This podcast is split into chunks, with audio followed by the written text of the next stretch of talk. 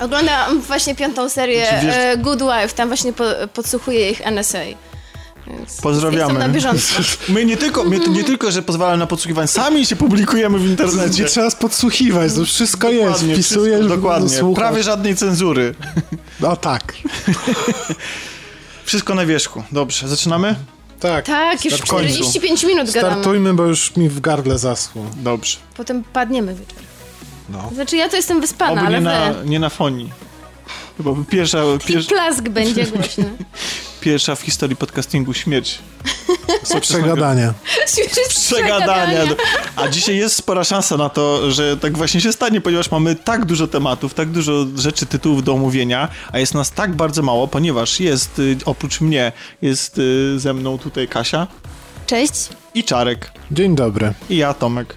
Dzień dobry, Tomek. Tytus Romek i Atomek. Tytus, Tytus. Ty jesteś Tytus czy Romek? Bo mogę Tomek to jest ty. Atomek, wiadomo. Mogę być, ja lubię zwierzęta, mogę być Tytus. Planeta Małp nadal się dobrze trzyma. Wiesz co, ja, ja mam... Bardzo mi się Jak podobało. byłem mały, ostatnio. to znaczy mały, taki trochę mniejszy, ale już na tyle, żeby coś tam jarzyć, to zawsze lubiłem to przekręcać. Tytus Sromek, ja Tomek. Znałeś takie słowa, jak?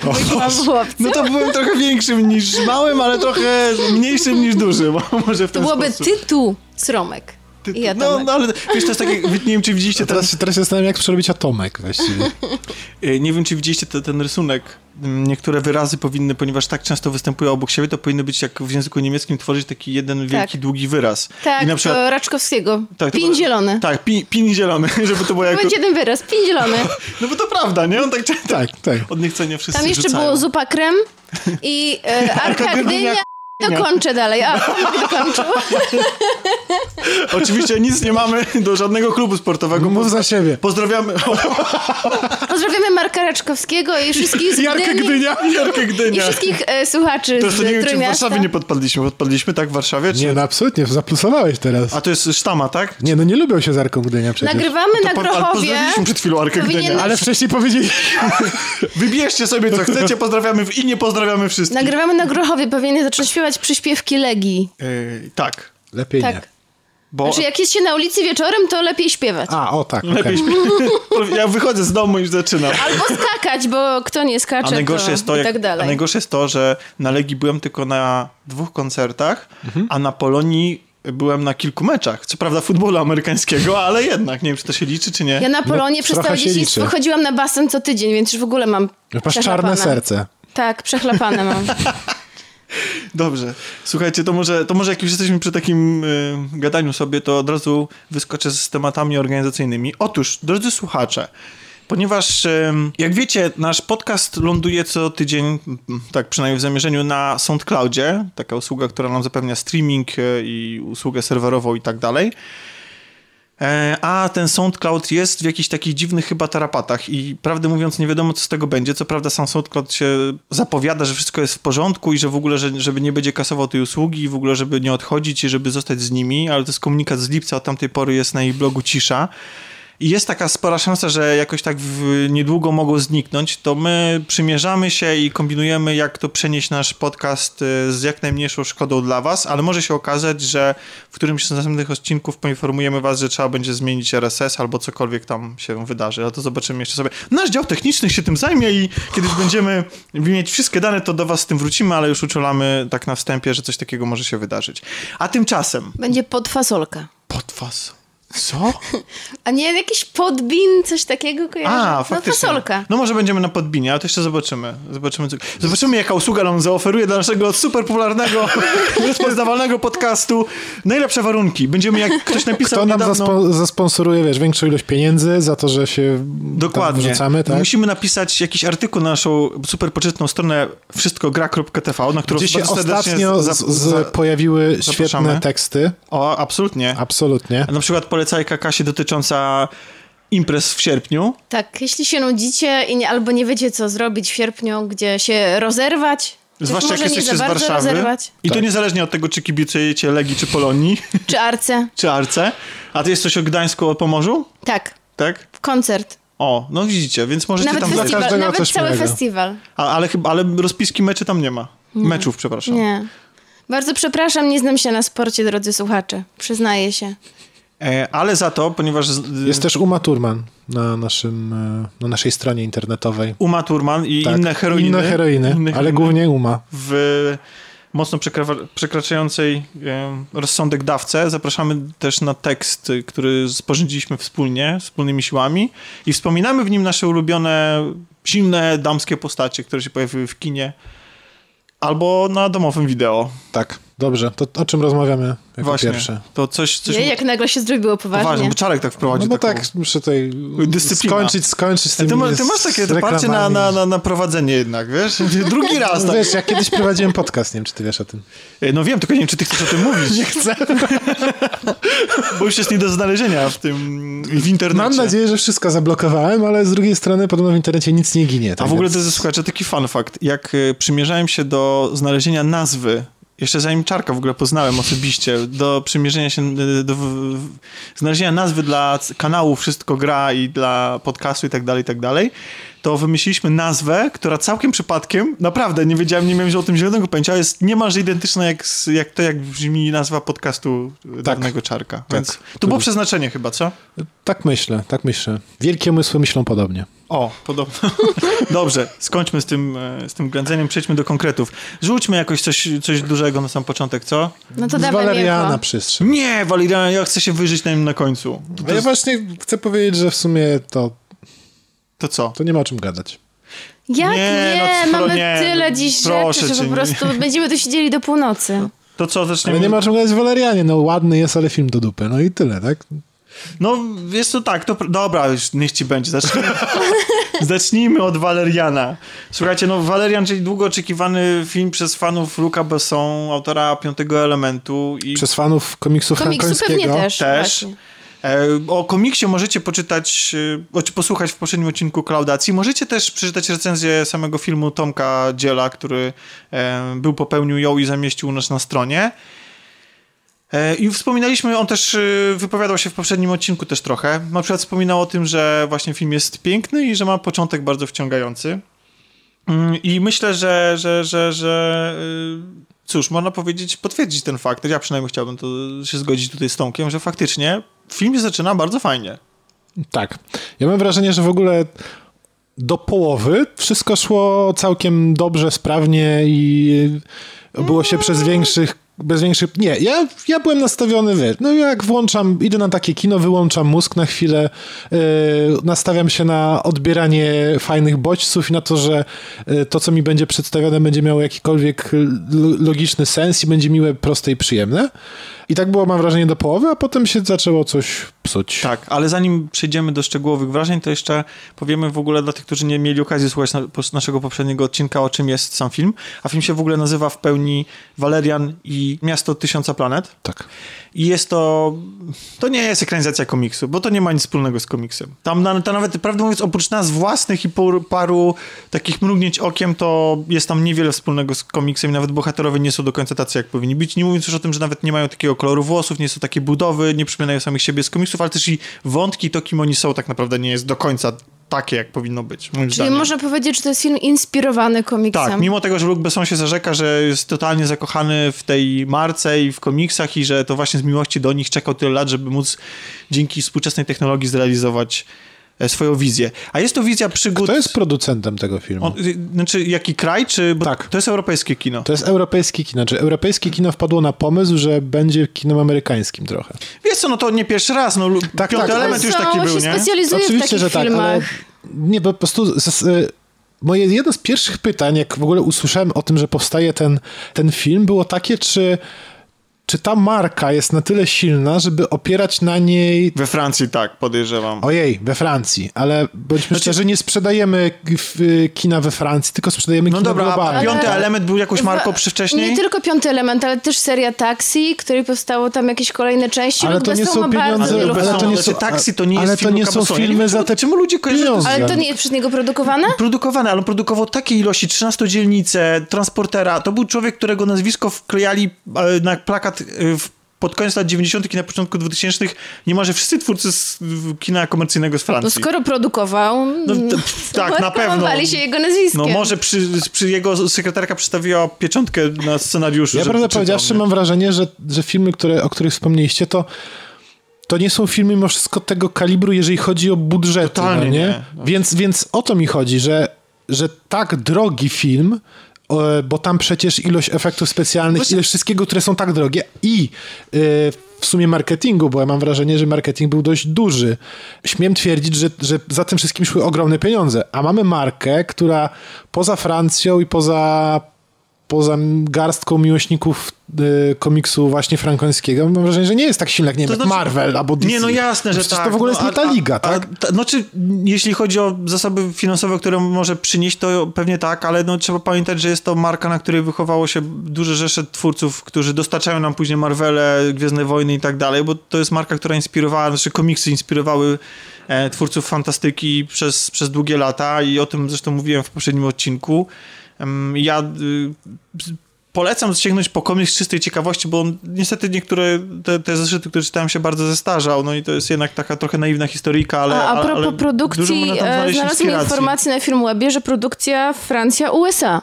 A, Więc okej. amerykańskie pieniądze tam jednak się też Okej. znalazły. A chińskie może?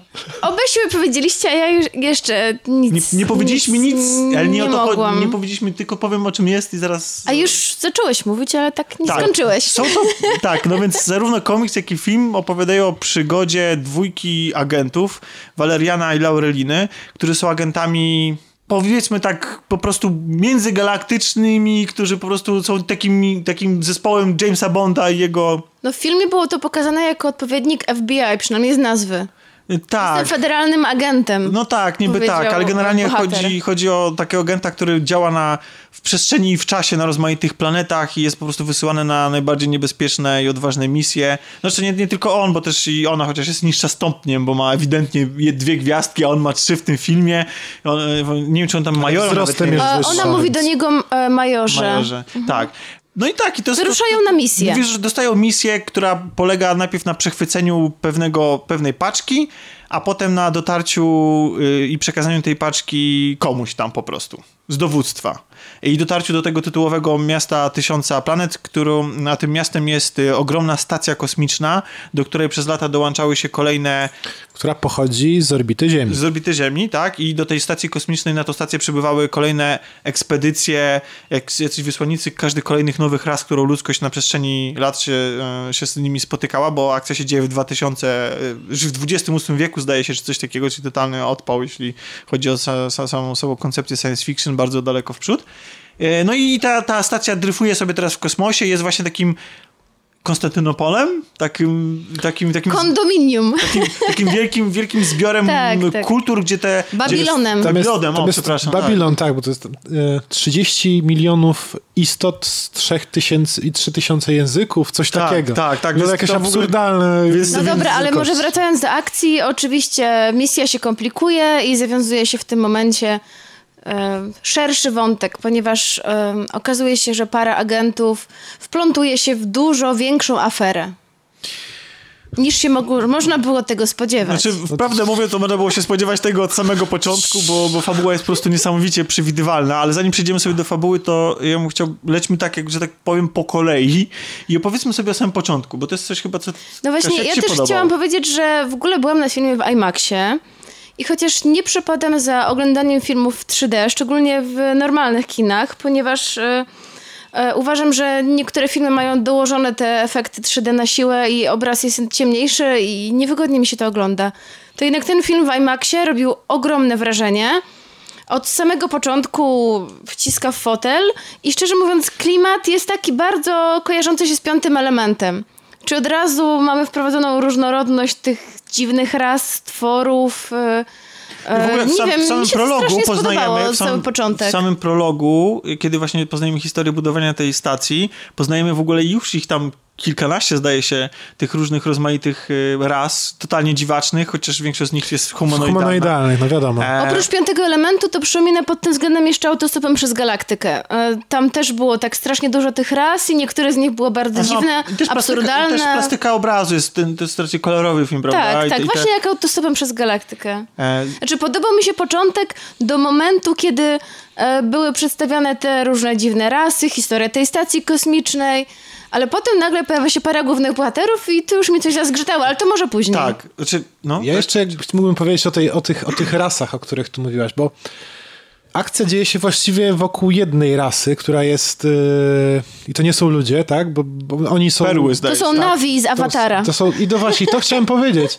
że to, jest, to są właśnie nowi z Awatara, yy, tylko w trochę innym kolorze skóry. I z Ale jednej też niebieskawi. Białawi, tacy bladzi, o, bladzi Bardziej bardzo. bladzi. Jakbyś tak. jadł Jak perły, perły. na śniadanie, to też byś taki Dokładnie, był. to było cud- w ogóle scena, jak ona obmywa twarz perłami, przecudowna. Ale śliczne, bardzo ładnie E, no i właśnie, z jednej strony to, to było bardzo fajne wizualnie, to wszystko miało taki sznyt taki mm, baśniowy wręcz, bo to, bo to były, oni mieszkali w tych ogromnych muszlach, e, były, ko, e, chodzili się, tylko przeciągali, uśmiechali do siebie i tak dalej, i tak dalej. E, i, I ten moment, powiem szczerze, ten, ten moment yy, mnie z jednej strony kupił, bo to było piękne, a z drugiej strony miałem już wrażenie, że, że oni już jadą tak bardzo po, po bandzie z tym, z, tym, z tym, tym pięknością tego wszystkiego, że już na wstępie Z miałem idealizowaniem takie, tego świata? Właśnie, już miałem takie o, już tak... No bo od razu, ale wiesz co, to jest taki, to jest, daje ci to sygnał do tego, że, że dobrego losu tych ludzi nie czeka. No, Nie, więc to właśnie tak, to było wiadomo, że powiedzieć. oni się za dużo uśmiechają, za dużo przytulają do siebie, żeby za- zaraz mieli nie umrzeć, Tak, tak? ale nie zdradzajmy może zbyt wiele. Tak. Mi się pierwsza połowa filmu, właściwie do zakończenia sekwencji na targu międzygalaktycznym, To międzywymiarowym, była połowa? Nie, to jeszcze to była No tak jedna akt, trzecia. no pierwszy akt. Targ się, targ mi się akurat bardzo podobał. mi się podobał fa fantastycznie. Jestem absolutnie zakochany w tej całej I sekwencji. w ogóle w idei, w pomyśle na to, jak Tak. on wygląda. E, wizualnie, e, od strony takiej koncepcyjnej dotyczącej mm, strojów, tych ras, całego funkcjonowania tego targu, designu, designu różnych gadżetów, I których się jak- posługują to jak- poszczególne tak, postaci. to jak było, jak było jeszcze z, spięte z tym, na co jest moda teraz, nie? Na, Mhm. na, na wirtualną rzeczywistość. Ale i tak wydaje dalej. mi się, że przez cały film jeszcze, bo mówicie tylko o pierwszym akcie, potem się pojawiają te różne gadżety. No właśnie nie. I em, no moim zdaniem tak. I różne dziwne postacie, tak jak postać e, grana przez Rianę, bardzo mi się też podobała. Ojej. To do niej sobie jeszcze E, wrócimy. ale nie podobało mi się wszystko, co z nią związane, jak została wprowadzona, ale w sensie sam pomysł na postać. I potem pojawiają się też różne dziwne postacie inne i ich jest przez cały... Mm, przez cały film jest pełno tej różnorodności. No właśnie. Aż przepych A ja tego mam jest. wrażenie, że właśnie tak nie jest, bo film po tym pierwszym akcie, kiedy właśnie jesteśmy świadkami tej naprawdę, tam, nie wiem, może analizując tą, tą sekwencję na targu, można się doszukać jakichś nieścisłości, jakichś braku logiki i tak dalej, ale dla mnie widza, który po prostu to oglądał i był oszomiony, że akcja się dzieje w kilku wymiarach naraz i w ogóle Tak. poszczególne części ciała poszczególnych bohaterów Są w znajdują różnych się w różnych wymiarach. wymiarach. Ja się jakoś w tym nie gubię, jakoś się odnajduję i, potra- i mogę to przeżywać, tą akcję, to dla mnie, mnie to urzekło, dla mnie to było super. I później, wraca, później trafiamy z naszymi bohaterami na, to, na, na, na tą stację, na to miasto tysiąca planet, które, jak sami tutaj wszyscy powiedzieliśmy, że, że, że powinno kipieć tymi rasami i kolejnymi świetnymi Ale pomysłami. ono, ono kipiało w, w pierwszej prezentacji. Tak. Oni pokazywali, że tu są tacy, tu są owacy, tu jest woda, tu są roboty i, i tak dalej. I to w tym momencie było, w momencie pierwszego rzutu, ale A później... potem fabuła się skupia praktycznie Tak, całkowicie na ale ludziach. W środkowym, Tak, mamy- ale, mamy dobra, oczywiście w środkowym ludzi- akcie, ale w ostatnim znowu wracają różne dziwne istoty przecież. Ale to nie jest, nie ma tego, tego mam wrażenie, że, że cały ten... Tego kopa nie ma. Nie, że nie kopa, tylko te, ten cały rozmach. Na przykład jak miałeś w piątym elemencie. Piąty element cię zaskakiwał swoją dziwnością i różnorodnością do samego końca, mam wrażenie. A, a, a w przypadku tego filmu jest tak, że... To jesteśmy w metalowym y, korytarzu co chwilę, no nie? Tak, mało Niestety tego. cały środkowy mam- akt taki jest, nie ale tylko, finał, no dobrze, ale znaczy motyw z Ethanem filmu- Hawkiem, tam gdzie on się znalazł w tym miejscu, tam albo było na mostku, gdzie są oczywiście stworzeń. ludzie, którzy tam zarządzają i są jacy- jacyś bardzo ważni. I, Tak, bo, bo tak, bo oczywiście... No tak, bo to muszą być ludzie, tak? Tak, muszą być ludzie, żebyśmy może mogli się z nimi łatwiej utożsamić, ale też, żeby mogli grać znani aktorzy. Ale Kasiu, jeśli chodzi o rozmach, różnorodność i atrakcyjność wizualną i w ogóle taki przepych ekranowy, to ja mam wrażenie, że właśnie dokładnie w połowie filmu się skończył budżet, gdyby go kręcili tak po kolei i na przykład tak jak ta jest zachwycająca ta sekwencja na targu, to później finał mamy rozgrywający się niemalże w dwóch pomieszczeniach. No. To jest finał filmu, który jest kosmiczny, nie wiem, No epopeją. dobrze, ale z drugiej strony w pierwszym akcie mamy dużo no. czasu poświęcone na budowanie relacji głównych bohaterów. W którym? E, w pierwszym akcie. No niestety. E, no właśnie o to chciałam powiedzieć, a tak mówicie, że był taki dobry. Nie, nie, nie, nie. totalnie- wizualnie, żeby nie było... Żeby nie A było. totalnie mnie to nie, nie chwyciło. Od razu powiem wam, nie tylko ja, bo patrz, rozglądałam się po moich współtowarzyszach e, i po prostu widziałam ich miny zdziwione na twarzy i takie trochę bliskie, e, reakcje bliskie facepalmowi. Nie wiem, ja Ale nie widziałam, żeby... Dla mnie, dla mnie, te, dla mnie te, te relacje między głównymi bohaterami to było to była skaza w ogóle na, na tym, na, na całym, na całym To tym jest filmie. I to jest coś, filmu. i to jest Główni coś, co, bohaterowie. I tak, i to jest coś, co przewija się przez cały film, tylko jeszcze w pierwszej jego części poza tym, Masz- że miałem momenty, gdzie po prostu myślałem, że umrę, jak patrzę, patrzę na tych ludzi, miałem jeszcze masę różnych fajnych cukiereczków, a później, no cóż, miałem Ich. miałem Znaczy- ich, miałem y, oczywisty wątek fabularny, nudne korytarze, no i to bo, tyle, nie? Bo ten wątek fabularny, jak już przy, przy nim jesteśmy, zaraz Mhm. przejdziemy, wrócimy za chwilę do, do, do tych, do bohaterów, Bohaterów. to ten wątek fabularny jest skrajnie prosty. Ten, ten, ten cały twist i w ogóle to, w ogóle to Nie wiem, czy można by mówić o jakimś twiście, no To bo jest wiadome od samego początku, Tak. jak tylko się pojawia konkretna postać, jak się pojawia konkretny wątek, to wiemy, co się stanie. Więc to w ogóle to stanie... Ale oni nawet tego nie ukrywają nie, tak no, naprawdę. Na końcu mamy takie ujęcie, które nam odkrywa twarz człowieka, który za tym wszystkim stoi. Nie, tam my- gucio, prawda. W połowie filmu już masz scenę, w której dochodzi do torturowania i to już wiadomo, No że, tak, to już, tak. że Że Okej. on będzie tym złym. Że to już jest Dlatego nie zły. wiem, Ale- dlaczego ta twarz jest zakrywana tak długo, Ja bo to żadna nie. jest No niespodzianka. ale wracając do, wracając do, do pary głównych bohaterów. Ja nie Może, mów... po, może tylko jeszcze powiem, kto gra. O, jasne. Dobra, bo są to znane osoby. Cara Delvin e, gra Lo- Laurelinę e, i Dane DeHaan. Tak? Tak się mówi, czyta Tak. jego nazwisko. DeHaan gra Czyli e, Majola. Majora e, Waleriana. I chciałam Totalnie powiedzieć, że nie rozumiem widziałam go tego- już w jakimś filmie. tego aktora. Kroni- Widziałam go w Kill Your Darlings, czy Na śmierć i życie. e, Film opowiadający o, o bitnikach. E, I tam grał razem z... Mm, jak się nazywa Harry Potter? Jak się nazywa ten aktor? Daniel Radcliffe. Dziękuję ci bardzo, Danielem Radcliffe'em. E, I tam w tym filmie grał świetnie i naprawdę byłam zachwycona e, i w ogóle po raz pierwszy go tam widziałam. I był tam strasznie charyzmatyczny i wiecie, przyciągający wzrok. A tutaj całkowicie przeciwieństwo.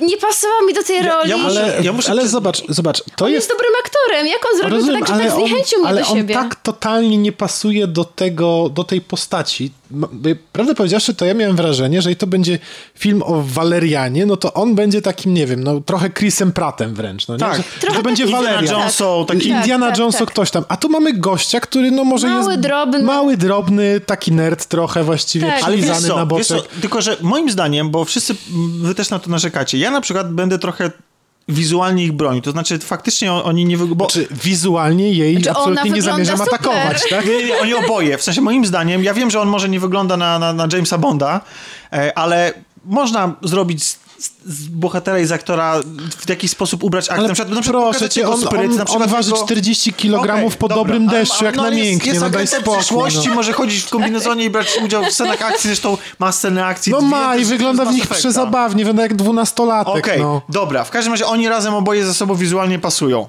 Natomiast, Alat no ma właśnie- 31. No, no, Natomiast, no, kom- miał 12. natomiast kompletnie dla mnie nie pasują, nie pasuje i dlatego... dlatego... Ale do siebie też nie pasują, moim zdaniem. Ja zgadzam się z 100% no że do siebie. To, to- to ja- Gdzie? No, No dobra. Ona Oni, jest pół głowy od niego wyższa. Znaczy, ale to nie chodzi tylko o wygląd, chodzi o jakoś, em, jakąś energię, którą oni biją. Jakoś nie jestem w stanie uwierzyć w to, że oni coś do siebie czują. Bo tam nie ma... A nie to ma... jest całkiem inna sprawa. Ja w ogóle nie wiem skąd się wziął ten pomysł, który dostajemy w pierwszej scenie w ogóle trzask strzał Trochę wyjść, że oni, się, że oni się po prostu mają, że on, chce, że on się jej oświadcza niby? Tak, o co chodzi w Bo ogóle? to jest, bo to jest czarku, ona- ale to jest tak- najbardziej konserwatywny film z science fiction, jaki można sobie wyobrazić, ponieważ to jest y, związek, w Pochwała którym... stałych związków i Nie. seksu poma- pomałżeńskiego. Dokładnie, bo w tym filmie nie mamy ani jednej czułej sceny, w której można by w ogóle wyczuć nutkę, Ale to że, nie oni chodzi- są, że oni są, ze sob- y, so, y, że oni są y, sobą seksualnie zainteresowani, że jakiekolwiek napięcie, mało tego, my nie wiemy nawet na jakim stopie jest ich relacja. Nie wiemy, czy oni są parą, czy on dopiero zaczyna jakieś To znaczy, czy próbować cokolwiek ale z nią wiemy, że główny bohater zadziałać. był kobieciarzem, ale... ale z tekstu, super ekspozycji. Tak, dokładnie. Ale dla Ekspo- nich chce że, się że wy, wyrzuciła parę zdjęć. No tak. To jest problem tego filmu, że jednym z głównych wątków, właściwie drugim głównym wątkiem tuż po tej intrydze, to jest to jest wątek ich relacji. To, że przez cały film jest wałkowane to, że oni mają się do siebie w jakiś sposób, że Waleryn ma w jakiś sposób przekonać do siebie Laurelinę, żeby ona mu, nie wiem, zobaczyła, że on jest jednak godnym jej e, partnerem. Tylko tyle, że problem polega na tym, że, że Valerian się tam w ogóle w ten sposób Ale on jej nie tego nie udowadnia przez ten Nie, film. totalnie jej tego nie udowadnia. Nie, Natomiast niby, ale zobacz, niby robi te rzeczy, których byśmy od, nich, od niego momentami wymagali. Niby stara się, stara się ją w jakiś sposób mniejszy, większy e, adorować. Niby jest ona przez chwilę tą damą w opałach, bo on jej tam pomaga i ją ratuje, ale z drugiej strony Ale nie ona tam... też go ratuje. No super, Ale bo wiecie, widzi, ale gdzie jest Bo chemia, to- jakakolwiek? Nie ma bo, bo chemii. to wzajemne Ja nie ratowanie widziałam. właśnie ma nam pokazać, że oni są sobie potrzebni i że sobie na sobie mogą polegać. Tylko, że to nie jest tematem filmu. Bo to, Dobrze, to mogli być super przyjaciółmi na przykład, bo Tak, mogą na sobie polegać, Gdy- gdyby- bo nie ma między nimi chemii, ten ale fi- mogą na siebie liczyć. Wygląda, polegać, Bo ten film tak. w tym Super. wątku wygląda jakby był swoim własnym sequelem. A ludzie, którzy w ogóle nie czytali y, tych komiksów, nie mają pojęcia kto to jest, nie mają w ogóle żadne, żadnego pojęcia na jakiej stopie oni są ze sobą, po prostu. Bo w tym film nie daje i mało tego jeszcze, y, Besson robi jeszcze taki chwyt, że z pierwsza scena, w, w której jej poznajemy, jest niemalże kopią z Imperium kontratakuje sceny, w której e, Harrison Ford jako Han Solo się sprzecza z Leją. Jest dokładnie takie same dogryzanie sobie, gdzie on ją adoruje, gdzie, gdzie, jej tam, gdzie, oni, gdzie oni sobie skaczą trochę do oczu i tak dalej, gdzie, gdzie się nawzajem tam próbują mm, jakby kokieto, kokietować, ale jednocześnie no, postawić na swoim i tak dalej. No to jest takie, taka sama energia, ale to kompletnie nie działa w tym filmie Ale po prostu. jest na chwilę w tym filmie chemia.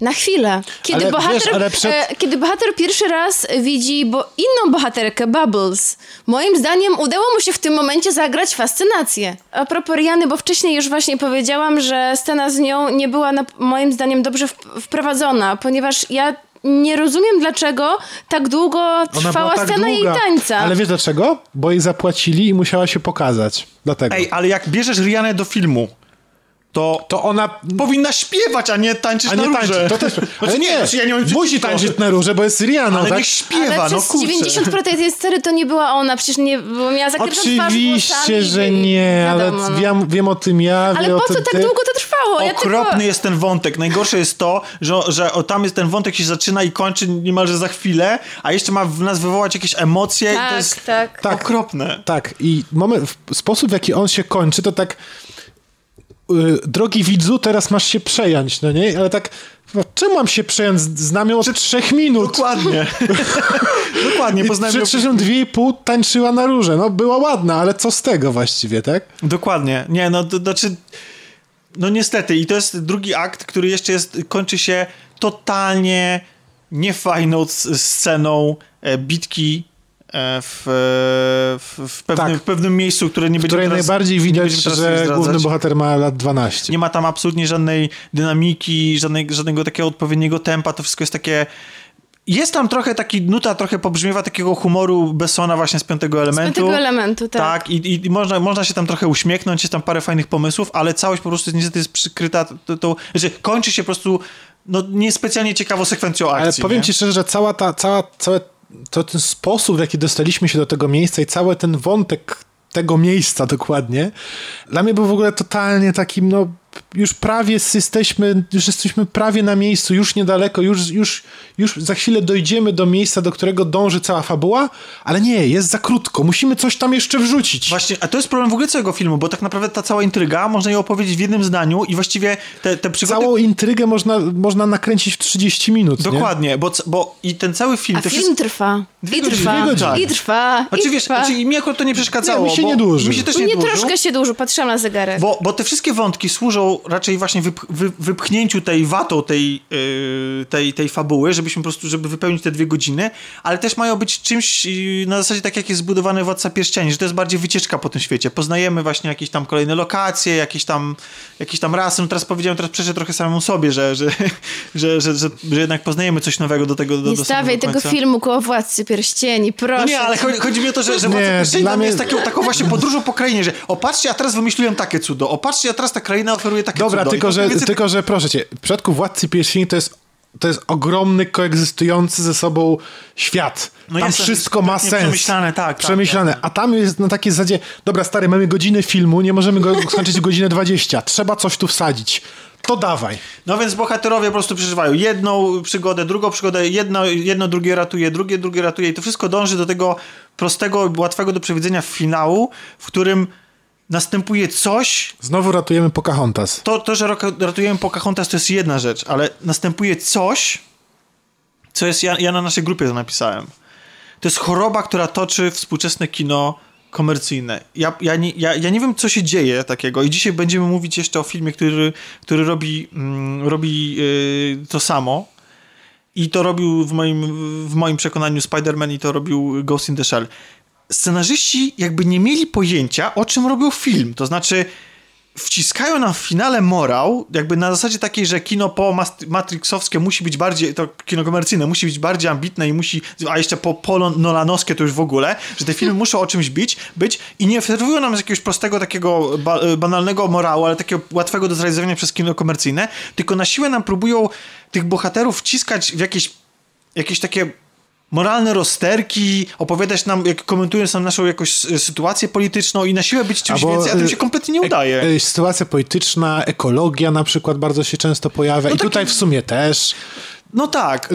I teraz chodzi o to, że i teraz... I teraz Tolerancja. I teraz problem tak, polega na tym, tak. że nagle się okazuje, że w finale tego filmu, to nie jest żaden spoiler, ja nic tam nie, nie, nie będę tutaj zdradzał żadnych szczegółów, ale nam, nam, nam, nam jest serwowany nam jest sterowany konflikt pomiędzy głównymi bohaterami, który nie wynika absolutnie znikąd, mało tego, ich postawy w finale przeczą całkowicie temu, kim oni byli przez cały film wcześniej po prostu.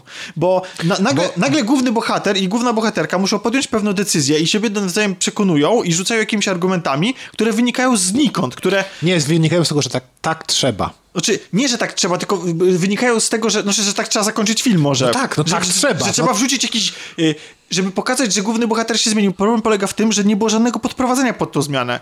Nie było żadnego podprowadzenia w ogóle pod ten wątek. On po prostu nagle wygłasza jakieś hasła, nagle jakieś prezentuje sobą jakieś postawy, które nie mają w jego postaci żadnego zaczepienia, żadnego podprowadzenia. Nigdy wcześniej o tym nie było mowy. No nie było mowy, znikąd. ale on przez cały czas był, był ci, oni oboje przez cały czas byli ci przedstawiani jako raczej ci szlachetni i tak dalej. Ale tacy wyjęci trochę spod Wyjęci, ale spod szlachetni. i... działający na własną rękę. Ale nadal szlachetni, tak? No tak. Ci tacy, ale... ci tacy y, o kręgosłupie moralnym. Troszkę dość... jednak bym ich obroniła, że czy pomysł I też, I też tak się kończy w ten sposób, że oni tak naprawdę y, z ich moralności wynika to, co się tam dzieje. A poza nie? tym, to wydaje mi się, że w kilku scenach było pokazane, że to ona jest bardziej buntowniczką, że to ona bardziej się własnym kodeksem moralnym kieruje. Tak, on jest bardziej, on, on nawet, jest bardziej on nawet nie mówi, nie mówi, że on jest żołnierzem. Bardziej wykonuje... się buntuje. Ale film nam nie daje żadnej okazji do tego, żeby go poznać jako służbisty. Jako człowieka, który się kieruje tylko rozkazami, wręcz przeciwnie. Tak. Tak, tak. To prawda, ja tylko mówię o niej, że no. ona jest bardziej buntowniczką Ale, niż on. No to on, okej. Okay. Ale oni oboje, oboje z jednej strony są agentami, a z drugiej strony no, działają na własną rękę, yy, tak jak im się wydaje yy, i nie do końca trzymają się ustalonego, ustalonych zasad. I w pewnym momencie on mówi, że nie, on jest żołnierzem, będzie te zasady wykonywał, a potem ma niby jakiś konflikt, o którym ty mówiłeś, no nie? Mhm. No jest to tak... No, Stupy, Czy no. zgadzam się, zgadzam się z tym, że no. nie do końca rzeczywiście, znaczy to jeszcze bym przeżyła, ale właśnie o wiele gorzej wybrzmiewa ta przemiana. Ta przemiana i dlaczego on zdobywa serce Laureliny. Tak. Dlaczego? Bo, bo, bo jest się... głównym bo tak, bohaterem bo tak, bo tak jest napisane w scenariuszu. No po prostu ja jestem ogromnie zawiedziony tym filmem. Zawiedziony jestem w ogóle całą jego wymową, tym takim właśnie na siłę wrzuceniem komentarza politycznego, e, który okej, okay, no jest aktualny, ale żeśmy widzieli go w takiej ilości filmów, też komercyjnych, że po prostu, że to się już jakby przejadło. I, ale wybaczyłbym to, wybaczyłbym to. Ale świat mi się bardzo podobał. No też Gdyby... nie mówmy, że ten film już jest taki, że nic w nim złego, znaczy, co, ja, nic ja, dobrego w nim nie może dostrzec, można. bo ja byłam zafascynowana stroną wizualną. Ale Kasia, mówiliśmy o rzeczach dobrych, no, mówi, doskonale nakreśliliśmy, co nam się tam podobało, tak? A że nawet ja powiedziałem, że to jest film, nawet... który chce się oglądać, tak, nawet ja powiedziałem, że to film, który chce się oglądać oczami, ale niekoniecznie patrzeć na postaci, które się tam no niestety, są zaprezentowane. No, niestety, no. niestety na poziomie scenariusza i na poziomie e, głównych bohaterów po prostu film nie daje rady. No. Nie, nie, Luke Besson nie dostarczył i y, jego zjazd, y, ludzie mówią, że to jest Lucy była takim zawodem wielkim, ale dla mnie ogromnym zawodem było Angel A. Film, o którym nikt nie pamięta, że on go zrobił. To jest taki czarno-biały, przepiękny Pamiętam. film, realizowany w Paryżu. E, i, I to jest, to jest film, który po prostu kipiał banałem. Ja bym strasznie zawiedziony tym filmem. I dla mnie to jest od tego momentu rozpoczęła się zjazd w dół Luca Besson. I dlatego jestem niesamowicie zły na ten film, bo, bo, bo, bo bardzo na niego liczyłem i bardzo trzymałem kciuki i bardzo chciałem przeżyć w kinie fajną, kosmiczną przygodę pomiędzy kolejnymi Gwiezdnymi Wojnami. I niestety zawiodłem się trochę na Strażnikach Galaktyki i bardzo się zawiodłem na, na, na, na Walerianie. Ale jeżeli mielibyście zobaczyć ten film, to absolutnie tylko w kinie. Znaczy, I bardzo polecam w, w IMAXie. Tak. Bo yy, w IMAXie robi ogromne wrażenie właśnie ze strony... Tak pomyślałam sobie, że skoro... Już wcześniej czytałam y, troszeczkę recenzji i stwierdziłam, że skoro yy, strona wizualna jest wymiana jako, jako najmocniejsza tego filmu, więc idę się no, nacieszyć IMAX. do IMAXa. Dokładnie. No, no dobrze, to, to może przeskoczmy w takim razie w czasie i przestrzeni. Tak, na przykład jeżeli z miasta Tysiąca Planet jakbyśmy się tak przenieśli, totalnie zmienili przestrzeń, przed, przenieśli się do klatki. To musisz dać mi chwilę. Ale to, wiesz, to będzie tak bardzo inne. To chyba się ba... Znaczy, kolaudac... bardziej skrajnych rzeczy obok siebie nie mogłeś Ale postawić. Kolaudacja, kolaudacja style, no po prostu. Tak. Kultura jest, to jest jeden wielki kogiel-mogiel, niezależnie od tego, czy komercyjna, czy artystyczna, czy komiks, czy muzyka, to wszystko razem tworzy naszą rzeczywistość i nas otacza i wpływa na nas, niezależnie od tego, czy jesteśmy czegoś fanami, czy nie, to jednak żyjemy w przestrzeni popkulturowej, gdzie wszystkie sztuki się przenikają i wszystkie znaczenia i symbole z siebie wynikają. Czarko, ja zajmuję czas słuchaczy. Tomek, nadzieję, jaki flow! Że jesteś, już, że jesteś już gotowy do tego, żeby opowiadać. To jest komiks, tak? Tak, tak. Poczekaj. Dobrze, to co? Dobra, to jesteśmy przy klatkach. Jesteśmy przy klatkach. W klatce mamy Dave'a McKina, czyli jednego z e, brytyjskich twórców, którzy, e, którzy swoją karierę zrobili również w Stanach Zjednoczonych. Przy czym Dave McKin nie ogranicza się tylko do komiksu, ale ogólnie jest takim twórcą przez duże T, no bo on jest też jazzmenem. On e, robi ogólnie rzecz biorąc... Twórca renesansu. Trochę tak. On współpracował z e, Nilem Gaimanem. E, robił na przykład, e, ilustrował jego Koralinę, robił okładki do, do Sandmana. Najpewniej słuchaczom najlepiej znany z komiksu Azyl Arkham, który robił razem z Grantem Morrisonem i który w sumie niedawno miał swoją re, reedycję w Polsce. No i teraz po chyba 25 latach, bo komiks e, klatki w pełni autorski, czyli ilustrowany i scenariusz również jest jego postawą na początku lat 90., chyba do 96 roku, 9-9-6, pojawił się wreszcie w Polsce. Miał premierę na warszawskim festiwalu e, komiksu, komiksowej w Warszawie. Mm, no i cóż. Czy to jest komiks superbohaterski? Absolutnie nie. Absolutnie nie. Jest to komiks, który zaczyna się prozą, gdzie jest stworzenie świata. Bo czemu nie? Mhm a następnie zostajemy, zostajemy wrzuceni e, do bliżej nieokreślonego miejsca. Jest to pewne miasto, a właściwie całość, e, całość e, fabuły rozgrywa się w kamienicy e, i po bliskim barze. I to jest takie trochę miejsce całkowicie oderwane od świata zewnętrznego, w którym czujemy się dość intymnie i gdzie rozgrywa się tak naprawdę dość intymna, poprzerywana historia. Coś jak delikatesen gdzie mieliśmy tam bohaterów jednego, jednej kamienicy. No, trochę tak. Albo umowa z Bogiem.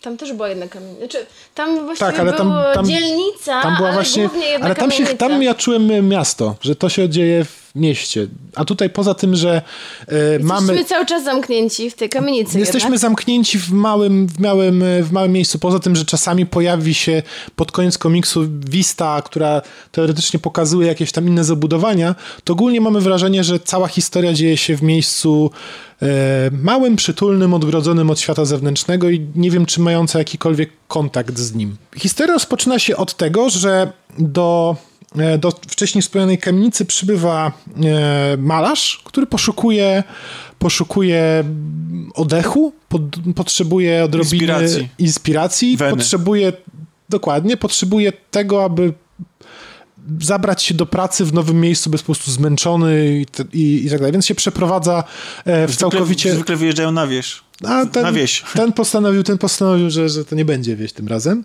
E, no i on sobie żyje właśnie w tej wspomnianej wcześniej kamienicy z innymi ludźmi, którzy są bardzo charakterystyczni, można tak powiedzieć. Jest e, pani, która mm, e, ciągle mówi o gołębiach. Jest jazzman, który, który mówi również bardzo charakterysty, mówi, mówi w bardzo charakterystyczny sposób i potrafi stroić kamienie. Jest autor, pewien Przepraszam, au- co znaczy stroić? Stroić kamienie, to nie powiem co znaczy, przeczytaj komiks. Ale ubierać je jak stroiki? Nie, stroić tak jak instrumenty, w końcu jest jazzmanem, tak? Y, Jest autor pewien, który wydaje się, że skrywa się przed całym światem wokół, który jest dziwnie podobny do. Który jest dziwnie podobny do samego autora komiksu i który napisał książkę Klatki między innymi w tym komiksie. Przypadek? Przypadek, nie sądzę.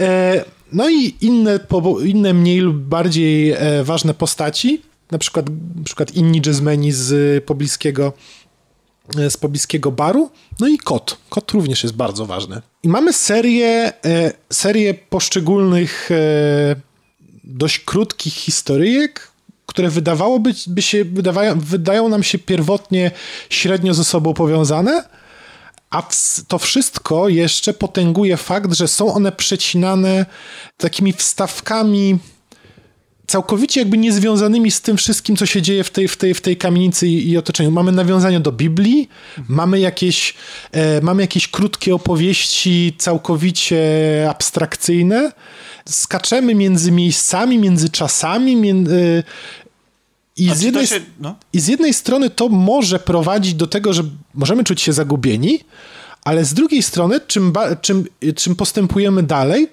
tym bardziej mamy wrażenie, że to wszystko jest na swoim miejscu.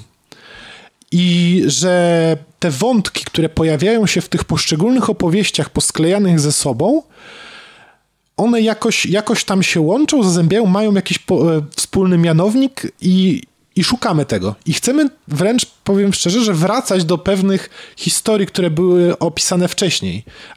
Jest tak, że nie pozostajemy obojętni wokół, wokół tego, co się tam dzieje, tylko szukamy. A czy tam jest jakaś narysowana jakaś główna linia albo jakaś główna historia, czy to po prostu się dzieje?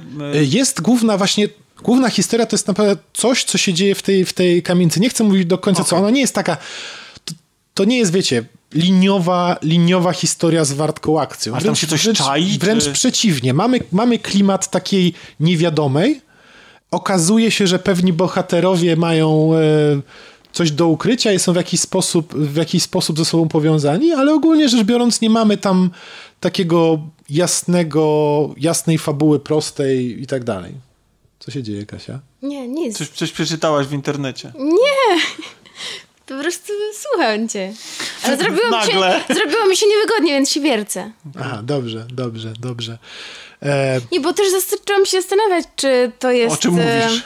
Nie, ale to jest, ale wiesz Ale co, to, to- to wcale nie jest złe czy to pytanie. sprawia wrażenie... O, o czym mówi, o czym Nie, mówi komiks? Ale mam pytanie, czy to sprawia wrażenie jakiejś realnie e, toczących się rzeczy, czy to jest raczej takie bardziej, nie wiem, oniryczne, jakby to się komuś wszystko przyśniło?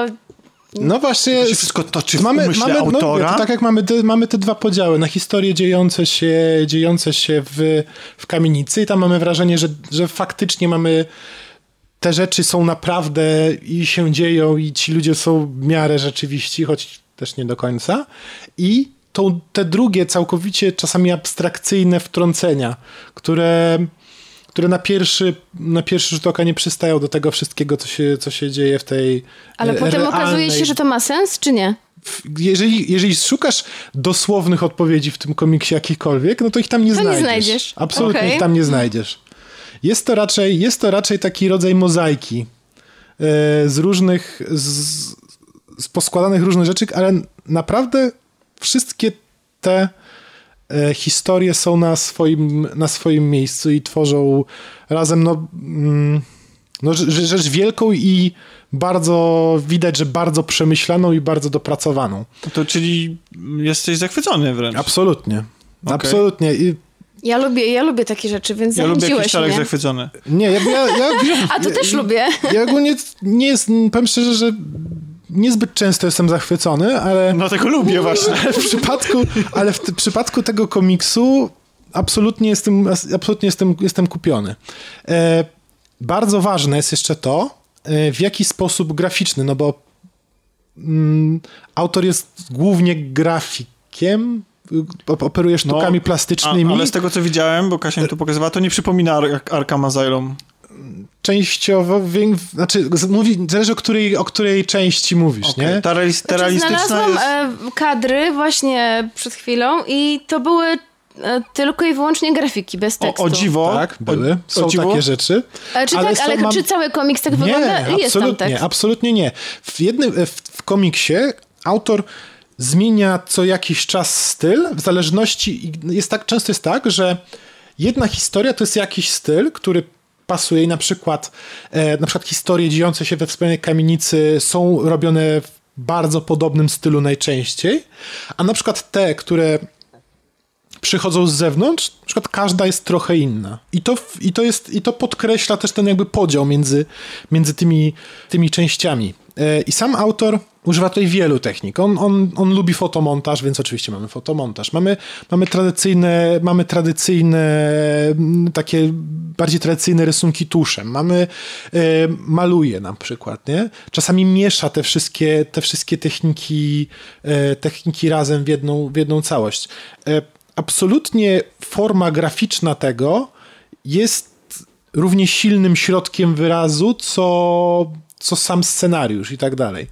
I, I czasami tak jak na tych, na tych y, ujęciach, które widziałeś, to nie potrzeba słów, bo, bo nie są potrzebne. Może te rysunki są często bardzo abstrakcyjne, no to, to są zbędne, nie, nie są potrzebne. A czasami, tak jak na początku, mamy długi tekst prozy, bo autor uznał, że tak musi być i tak, tak, jemu, tak, tak, tak, tak, tak to widzi w tym mie- To jest w tym normalnie miejscu. w Polsce dostępny. Tak, on niedawno wyszedł, po raz pierwszy został wydany w Polsce. Jest to dość drogi komiks, bo on kosztuje 160 zł, oficjalna cena, Dlatego nie przyniosłeś. a nie, bo jest wielki i ciężki, dlatego nie przyniosłem. Okej. Ale jest pięknie wydany, ma 500 stron, jak widać jest y, w mojej ocenie wart każdej złotówki, ale muszę podkreślić, że to nie jest dzieło dla każdego. To jeżeli, jeżeli oczekujemy od y, jeżeli oczekujemy od y, komiksu rozrywki, Czystej rozrywki. prostej, no to absolutnie nie mamy czego tam szukać. Z kolei ja em, ostatnio czytałam więcej takich em, rzeczy, które mniej się kojarzą właśnie z, ko- z komiksem, które Mhm. są też tak właśnie bardziej sztuką, jak to, o czym teraz mówiłeś, ale Czyż teraz sobie zrobiłam na wakacje może... Jeżeli masz do tego wątpliwości, to przeczytaj. E, może zrobiłam sobie odpoczynek od takich klimatów i teraz na przykład czytam e, Velvet. Nie wiem, czy kojarzycie. Jest to... Mm, Ten nowy Velvet od chyba od Image? Tak. Nie wiem, jak czyta się nazwisko tego, tego autora. Jest to Ed Bru- Brubaker. Czy się... Nie wiem, jest, on wie, jest autorem bardzo, bardzo wielu komiksów, e, więc może sprawdzimy, bo się zaraz tutaj zbłaźnimy. Wcześniej czytałam serię jego komiksów Fatal. Może słyszeliście o Fatal? Tak. Tak, ja E, fajna taka... Odpadłem po pierwszym zeszycie. Tak, to a nie, prawda? nie, a mnie się Znaczy, po pierwsze, spodobało. ten- No to całkiem fajne. Znaczy- Znaczy, wiesz co, tylko wydało mi się takie... Znaczy nie, nie kupiło mnie do końca. To znaczy inaczej nie, nie, Mhm. nie, nie, nie odniosłem wrażenia, że jest to jakaś rzecz zła, czy że mnie nie wciągnęła, czy coś, tylko nie czułem potrzeby To kontynuowania znaczy, to tej historii. rzeczywiście nie było jakieś nadprzeciętne, dlatego też o tym nie opowiadałam tutaj, ale powoli sobie kupowałam kolejne części. Może nie do końca odpowiadał mi styl autora, który e, operował ciągle takimi niedopowiedzeniami i takim urywaniem tej historii, i takim na siłę trzymaniem nas może w niewiedzy, żebyśmy, wiecie, tak jak Dan Brown u- zawsze ucina cliffhangerem e, kolejny rozdział, żebyśmy pochłaniali te kolejne, tak tutaj Ed Brubaker tak fatal właśnie takim stylem operował, ucinaniem i, i, i wyjaśnieniem dopiero w kolejnych komiksach i w kolejnych częściach. Ed Brubaker jest autorem wielu Batmanów, e, Catwoman, No i po prostu je- tutaj Gotham Central, jego bardzo tutaj ma, ma bogatą y, bibliografię. Gotham Jest Central bardzo, polecam, bardzo uznanym autorem, e, z którym właśnie moje pierwsze zetknięcie było Fatal. Znaczy Fatal mi się podobał ten taki horror, ta warstwa taka Mhm. e, ala Lovecraft, te różne takie potwory i dziwne, Mhm. ponadnaturalne rzeczy. W E, to się dzieje? Różnych. w bardzo A różnych nie, dekadach. ten pierwszy, pierwszy Fatal? tom. No. o nie pamiętam, 70 lata być może. To teraz, ale chciałam powiedzieć parę, e, parę zdań o Velvet, bo Velvet jest zupełnie, ma inaczej prowadzoną narrację, bardzo klasycznie i czyta się to jak pełnokrwisty, jakby się oglądało film szpiegowski, mam takie wrażenie. E, co jest ciekawe, bohaterka nasza e, jest, jest piękna, ale nie młoda, ponieważ no tak na oko ma ona około 50 lat, może nawet więcej i wspomina ona czasy, kiedy po II wojnie, akcja się toczy współczesność tego komiksu to są lata 70. E, a ona wspomina swoje czasy, kiedy zaczynała bycie agentką po II wojnie światowej. Przepraszam, ale słyszycie może słuchacze jakieś ptaki za oknem. Tak mi się rozdziewa nas kruki i wrony. Więc to mnie bardzo zdziwiło, bo tak na okładce ona rzeczywiście wygląda dojrzale, ale pomyślałam, że to może taki kiepski, kiepski rysunek. Bo zwykle te bohaterki komiksów są, wiecie, no, młodymi laskami. Heroinami. A tutaj tak. y, A tutaj właśnie a propos tego, co, co, na, co pisaliśmy ostatnio na naszej stronie, około, na oko 50-letnia agentka tutaj e, bardzo, do, bardzo daje radę. Chociaż powiem wam, że fabuła jest dość skomplikowana i, i, i muszę czasami wracać do... Jak to w szpiegowskich historiach, muszę czasami wracać, e, cofać się, bo bardzo często się przenosi lata 50., 60., 70. i trochę nie wiem o co chodzi, ale jak przeczytam całość, jestem w drugim tomie, jak przeczytam całość, to wrócę opowiedzieć. A jak jesteśmy przy opowieściach Specjalnie to zrobiłam, Tomek. i pięknych kobietach, które w nich występują, to zajmiemy się teraz filmem Atomic Blonde, który trochę się u nas przeleżał, ponieważ widzieliśmy go jeszcze nawet przed premierą i dzięki temu wylądowała mojego autorstwa skromne wrażenia na naszej stronie wszystkogra.tv, na którą zapraszamy. Spoiler, byłeś zachwycony. Yy, Not! Zachwycony byłem. w zeszłym nie- nie- odcinku nie było, nie było, nie w zeszłym odcinku, co ja gadam, w zeszłym odcinku nie było odcinka. W zeszłym nie tygodniu było nie było odcinka, e, więc trochę ta fatal przeleżała. Nabra- nadrabiamy, ale przelecimy sobie trochę krótko, żeby, szybko, Znaczy, żeby myślę, nie... że wiele osób bardzo by chciało przelecieć Charlize Theron. Myślę, że, myślę, że ja też bym chciała. Zwłaszcza jak wygląda, jak w tym filmie, bo O, wygląda jak ona obłędnie. wygląda bosko, nie można oderwać oczu. E, A jako kobieta zwróciłam uwagę nie tylko na jej piękny wygląd, ale też na ubrania. Zaraz powiem, wiem, że chcesz prowadzić fabułę, ale tylko powiem... Nikogo. Nawet, zwłaszcza, że fabuła bardzo też szybko. twórców niespecjalnie Ona interesowała. ma taką jedną małą walizkę, a w każdej scenie ma inne buty, inny płaszcz. One są wszystkie takie piękne, po prostu zdejmowałabym i zakładałabym na siebie. Ten film to jest... ten film to jest absolutnie... Zdejmowałabym i zdejmowałabym. Tak, ale zakładała też. Ten film to jest totalny hołd dla lat 80. Jest to opowieść szpiegowska, wyreżyserowana przez pana, który w duecie zrobił Johna Wicka i pierwsze trailery, oprócz tego, że zachwycały samo Charlize Theron oraz e, tym klimatem lat 80. i muzyką, e, to też e, zapowiadało, że to może być trochę podobna historia, czyli jakaś tam prosta historia przemocy, w której główną rolę odgrywają kopniaki i wystrzały Historia przemocy, polecam, palnej. dobry film. Tak, to prawda. Viggo, Vig, Viggo Mortensen, tak? Tak. W głównej roli. Tymczasem y, mam takie wrażenie, że reżyser chciał, robiąc ten, tą ekranizację komiksu, chociaż ja muszę przyznać, muszę przyznać, że ja kompletnie nie znam oryginału. Nie mam pojęcia, mm, jak to się ma do, do oryginału. E, chciał chyba uciec właśnie od tego takiego kina zemsty i uciec w stronę kina szpiegowskiego. Ale nie do końca chyba chciał, bo ja mam wrażenie, że tak ten film... Jakby twórca stoi w rozkroku. On nie mógł się decydować, czy chce nakręcić prosty film akcji, czy kino szpiegowskie. Znaczy, ja nie mam nic e, przeciwko miksom gatunków, ale ten miks trochę jakoś gryzły się te elementy ze sobą. Nie były spójne za bardzo, ale to o tym jeszcze może Tak, za chwilę. może powiedzmy najpierw o tym, dlaczego ten film warto zobaczyć i co, co w nim błyszczy, bo oprócz Charlize, która jest tutaj absolutną gwiazdą i gra postać super agentki MI6, która w Berlinie wykonuje tajną misję przechwycenia listy agentów. W Berlinie l- W roku... ramach, nie w, nie wta, w ramach wtapiania się w tłum ma co chwilę nowe szpilki, krótką sukienkę, tak? Znaczy nie, no, pełen nie, jest nie, Berlin, nie. ber- kolorowy Berlin. Jeśli szpilki, to są to kozaki, żeby było wygodnie się bić. No już Sz, szanuję, od szanuję. razu mówię, że w kozakach szpilkach chodzić łatwiej niż w, szpilkach A bić? pantoflach, A bić? więc nie próbowałam Tak, a, jak, jeszcze. a jak masz obcisłą, znaczy ich skąpą bieliznę, to łatwiej ukryć urządzenia do Szczerze nagrywania mówiąc, w na szpilkach, przykład. znaczy, bardzo szanuję kobiety, które chodzą codziennie tak do pracy. Ja w szpilkach y, mam takie problemy z równowagą, że nie, nie mogę sobie wyobrazić, jak w ogóle można stać Czyli na nie- jednej nodze i drugą wymachiwać Czyli do nie kogoś. możesz więc... być agentką specjalną. No nie mogę być niestety. Chociaż jakby mnie przyuczyli, to kto wie.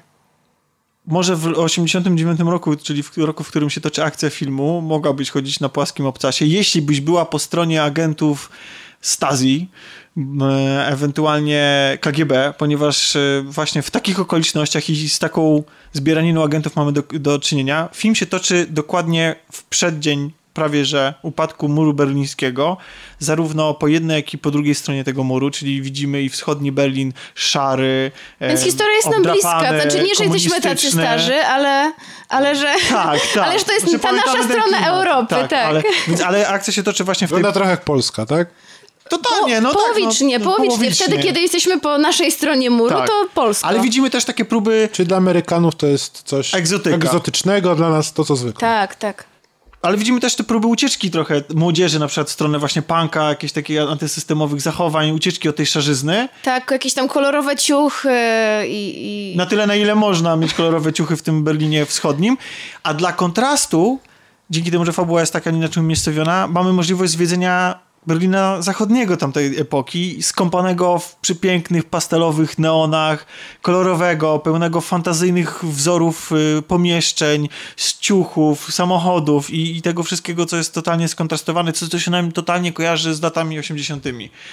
I klimat tych lat bije z tego filmu niesamowicie. Jeszcze nie powiedziałeś o muzyce. A, no właśnie, chciałem, żebyś ty powiedziała. Cały czas jeszcze, jeszcze mamy różne świetne przeboje z lat 80., które, ale naprawdę moim zdaniem są bardzo fajnie wkomponowane. Nie brzmią e, kiczowato i tanio. Świetnie są wkomponowane w akcję, chociaż mam wrażenie, że twórcy myśleli, znają chyba jeden utwór niemiecki z tamtych czasów. E, nie pamiętam dokładnie tytułu 99 coś tam Balloons jest no taka niemiecka ty, no, piosenka. Jak to się ona się nazywa? Kasiu, to nie ma też taka alternatywna. Każdy 99 Balloons, każdy zna ten no to kawałek. 99 Balloons, no to powiedziałam. No. Nie mam pojęcia o czym mówicie.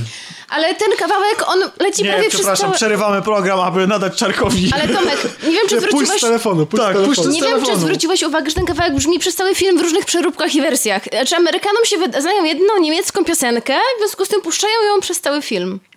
Proszę bardzo. Tylko ja muszę znaleźć jeszcze niemiecko. Jest! 99 Luftballons. Uwaga, leci. Nie wierzę, nie wierzę, że tego nie znasz. A, znam. No, Ale nie miałem żadnego powiedzieć, że tak to się nazywa. Teraz musimy wysłuchać. Tomek przeżywa, Tomek przeżywa. Tomek tańczy. Skakuje na stół. Nie, no musimy nagrywać wideo, naprawdę. Zaczyna zdejmować koszulkę. Niestety prawda jest taka, że mamy tutaj na kolaudacji większy ubaw z tej piosenki niż sami twórcy, bo mam wrażenie, że te, co prawda ten film to nie w, gadżet, w gadżetach, to nie w dekoracjach, to nie w e, strojach i to wszystko te lata 80. się fa fantastycznie wylewają z tego Nawet ekranu. podrozdziały są opisywane takim kolorowym sprayem. Tak. To wszystko jest takie bardzo wystylizowane, przestylizowane, ale, ale fajnie. Bo jestem ciekaw, bo na razie rysuje mi się to jako tak. Mamy fajne, mamy fajne czasy, Mamy miks gatunków, który może lub nie może wyjść, ale brzmi ciekawie. Mamy bardzo fajną Charlize Theron. Mamy I nie fajne... tylko ją, jeszcze mamy Sofię Butelle. Tak, mamy bardzo fajne stylizacje. To co poszło nie tak?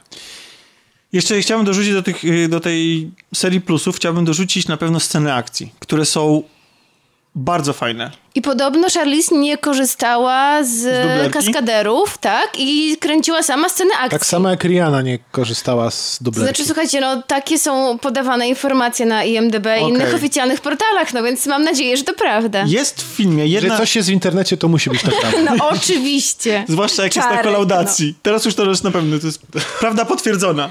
Ale... Teraz możecie mówić, że w kolaudacji. Tak, powiedzieli, powoływać że? się. Koniecznie, piszcie, cytujcie nas. Tak, linkujcie od razu.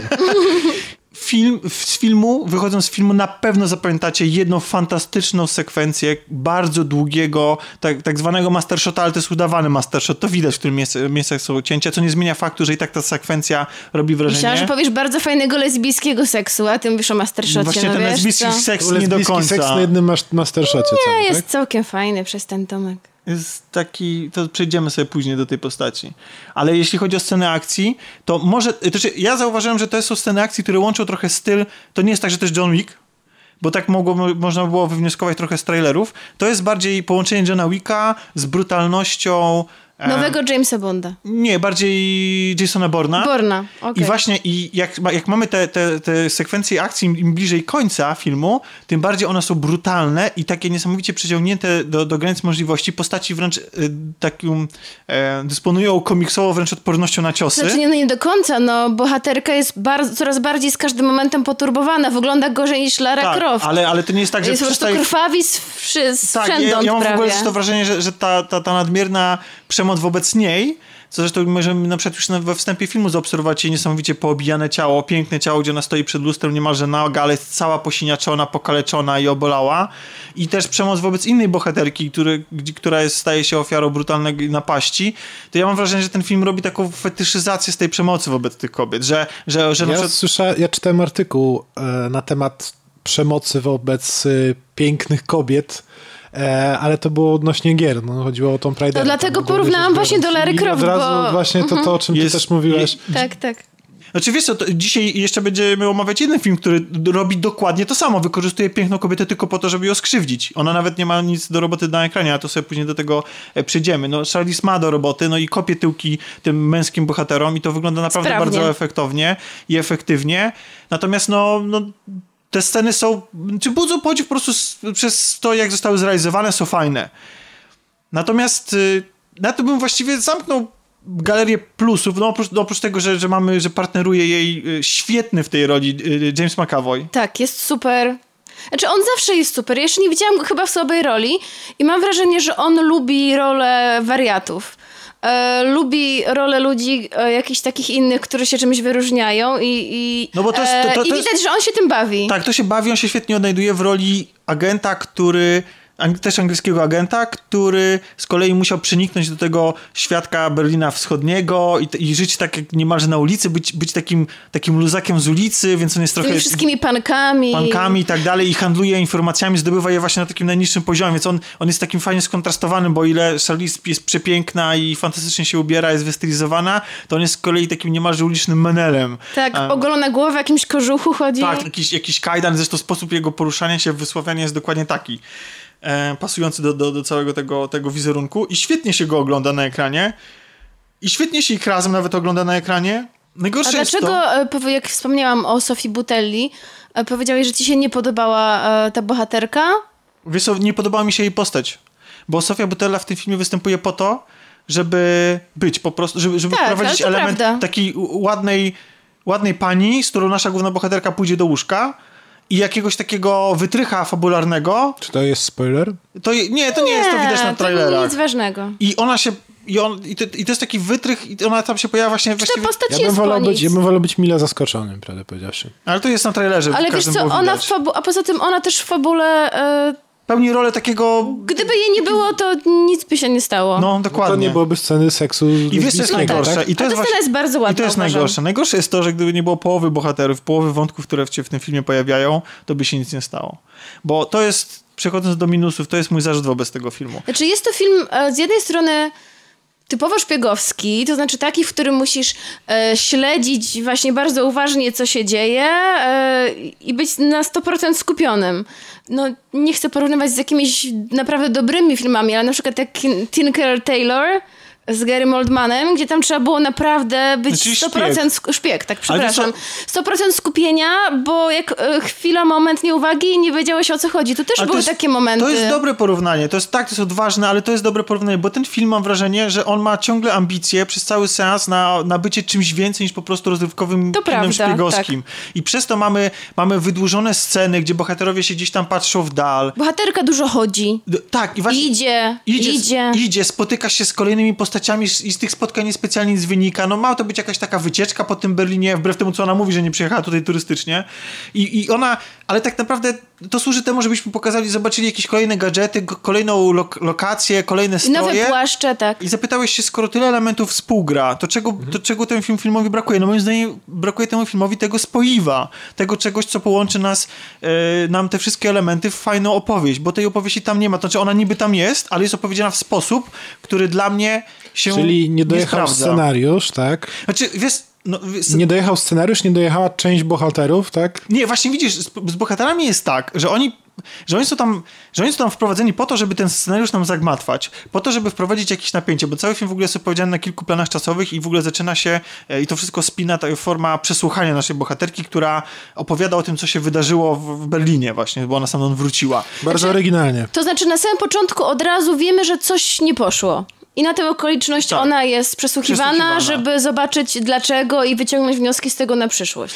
Więc spodziewamy się, że coś, bę- coś pójdzie nie tak. I mamy wprowadzone właśnie, ponieważ jest to film szpiegowski, więc mamy wprowadzone wątki, które oczywiście zawierają w sobie zdradę, podwójną zdradę, potrójną zdradę, przechodzenie na różne strony, gdzie każdy każdego próbuje wykiwać. Jak już mówiłem, mamy tam Stasi, mamy tam MI6, mamy tam CIA, mamy tam KGB, no każdego, kto w przededniu upadku muru berlińskiego chciałby się znaleźć w Berlinie i ugrać coś dla siebie. Więc mamy całą tą intrygę, ta intryga jest jakoś dziwnie rozwleczona. Film jest dzi- dziwnie zmontowany i na takim poziomie konkretnej sceny, gdzie nie, gdzie nie do końca wykorzystuje potencjał, jaki daje muzyka do tego i jest jakiś taki po prostu mało dynamiczny wtedy, kiedy mógłby być taki. A z drugiej strony film jest też zmontowany trochę niewłaściwie w ramach na przykład jednego aktu i mamy naprawdę dziwne tempo tego filmu, gdzie momentami on się może nam dłużyć i nużyć w oczekiwaniu na kolejną akcję na przykład Tak chcę powiedzieć, że Piotrek usnął. na tym filmie. Znaczy tak, w- tak w środku. No ja nie chcę jakoś. powiedzieć, że... że Znaczy że film, a usnąłem, film mu się ogólnie podobał, ale po prostu są rzeczywiście takie momenty, e, które trochę nie wiadomo są po co i się dłużą. Trochę brzmi jak, brzmi jak ja na planecie małp. Podobało mi się ogólnie, ale tak mi się oko ze dwa razy zmrużyło delikatnie. Nie, no to Planet Małp jest, jest zupełnie innym, na innym poziomie filmem. Nie, no, wiesz co, to jest, w Planecie Małp te wszystkie, to powolne tempo opowiadania ma, ma sens. Ja to rozumiem. Okej, tutaj, Ale tutaj, oko się zmrużyło, tutaj, tutaj tak? mamy taką sytuację, w której bohaterka przyjeżdża do jakiegoś miejsca i się dowiaduje, że czegoś nie ma, albo że musi przyjść na przykład za dwa dni.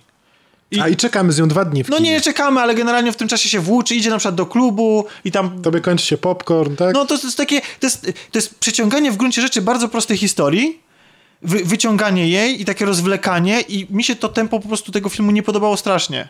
I wtedy, kiedy, on, kiedy wchodzą sceny akcji, to jest super, ale fakt, że on jest tak dziwnie beznamiętnie właściwie w, w pozostałych elementach zmontowany, zaprezentowany, to ja nie miałem kompletnego, żadnego poczucia zaangażowania w tą akcję. W ogóle mnie nie obchodziło, co kto rozgrywa, em, kto ma jakie cele w tym filmie i co, co komu zależy na czymkolwiek i w ogóle z jakiegoś takiego zaangażowania, kiedy się nagle okazało, że ktoś tam zdradził albo ktoś nie zdradził, ktoś jest podwójnym agentem. A właśnie, coś a tam... propos tego, co mówisz teraz, to w jednej rzeczy się nie zgadzamy, Mm. bo tobie się nie podobało zakończenie, które, które, bo film ma kilka zakończeń i kilka twistów Znaczy- i mnie się to podobało. No- Mnie się podobał ten motyw, zupełnie mi to nie, nie Znaczy, jakoś nie tak, przeszkadzało. faktycznie jest tak, że pod koniec po prostu mamy nawrzuconych masę zwrotów akcji, gdzie nagle się No okazuje, nie masę, że... chyba trzy. No to jest O. i tak dużo, ale to jest... W ciągu ale... kilku W minut. końcu kilku minut. Tylko problem polega na tym, że ja... Ponieważ... za 30 sekund. Tylko, tylko problem polega na tym, że ponieważ ja wcześniej nie miałem żadnego emocjonalnego związku z tymi bohaterami, że nie miałem, że nie przeżywałem tej intrygi, to dla mnie, jeśli się okazywało, że ktoś nie jest tym, kim za kogo się podaje, albo że coś, coś nie jest tak, jak do końca miało być, no w końcu to film szpiegowski, więc te twisty jak tam mi wrzucają, no okej, fajnie, ale co z tego wynika, nie? I ta, ta fabuła, jakby się dobrze zastanowić, to gdzieś tam pęka w szwach, nie jest do końca może logiczna i, i to, to, to usilne uciekanie, mam wrażenie, reżysera od tego, żeby, żeby nie opowiedzieć tego filmu w taki sposób, w jaki sposób był opowiedziany John Wick, żeby po prostu historię o zemście i uciekanie się w jakieś b- skomplikowane albo wydumane, wręcz takie pretensjonalne wręcz zabiegi, które mają uczynić z tego filmu coś więcej, to moim zdaniem temu filmowi tylko zaszkodziły niestety. Że gdyby on był prostym kinem akcji, z nutą nawet szpiegowską, to oglądałoby się go dużo lepiej. Po prostu, no. I to, to dlatego to jest mój zawód, że mimo tych wszystkich pozytywnych rzeczy, które można o tym filmie powiedzieć... Tak, ale można czerpać przyjemność seansu, jedynie po Z prostu... Waleriana też można czerpać Jedynie po prostu, przyjemność, pod, tak? znaczy film ogólnie z powodu tych wszystkich plusów podobał mi się, ale wyszłam jednak zawiedziona. No tak. Właśnie z powodu tej fabuły, bo e, bardzo lubię, to chyba to myślę, że każdy lubi, czuć się przywiązany emocjonalnie do aktorów, bo wtedy przeżywasz razem z nimi, emocjonujesz się. A jeśli oglądasz to tak No, na chłodno, to, Do to tego już nie jest dochodzą, wiesz, to. do, do, do, dochodzą jeszcze same urwane wątki w środku filmu. Pojawia się jakaś postać, mamy ją wprowadzoną, potem w ogóle film o nie zapomina, potem ona się nagle z, znikąd pojawia i nagle się okazuje, to jest moja karta, w, raz w rękawie. No to czemu w ogóle wcześniej o nim nie mówiliśmy, nie? Więc Bo nie był potrzebny. no, na przykład, no i więc to nie jest tak, że film nie potrafi bawić, ale ja po prostu momentami na filmie się niestety wymęczyłem. I, i, i tak, nie boję się tego użyć słowa, wynudziłem w momentach pewnych. Ja mam w ogóle wrażenie, że ten film przemontowany na przykład przez fanów i wrzucony gdzieś tam, jak wersja fanowska może, może być nawet lepszy do oglądania.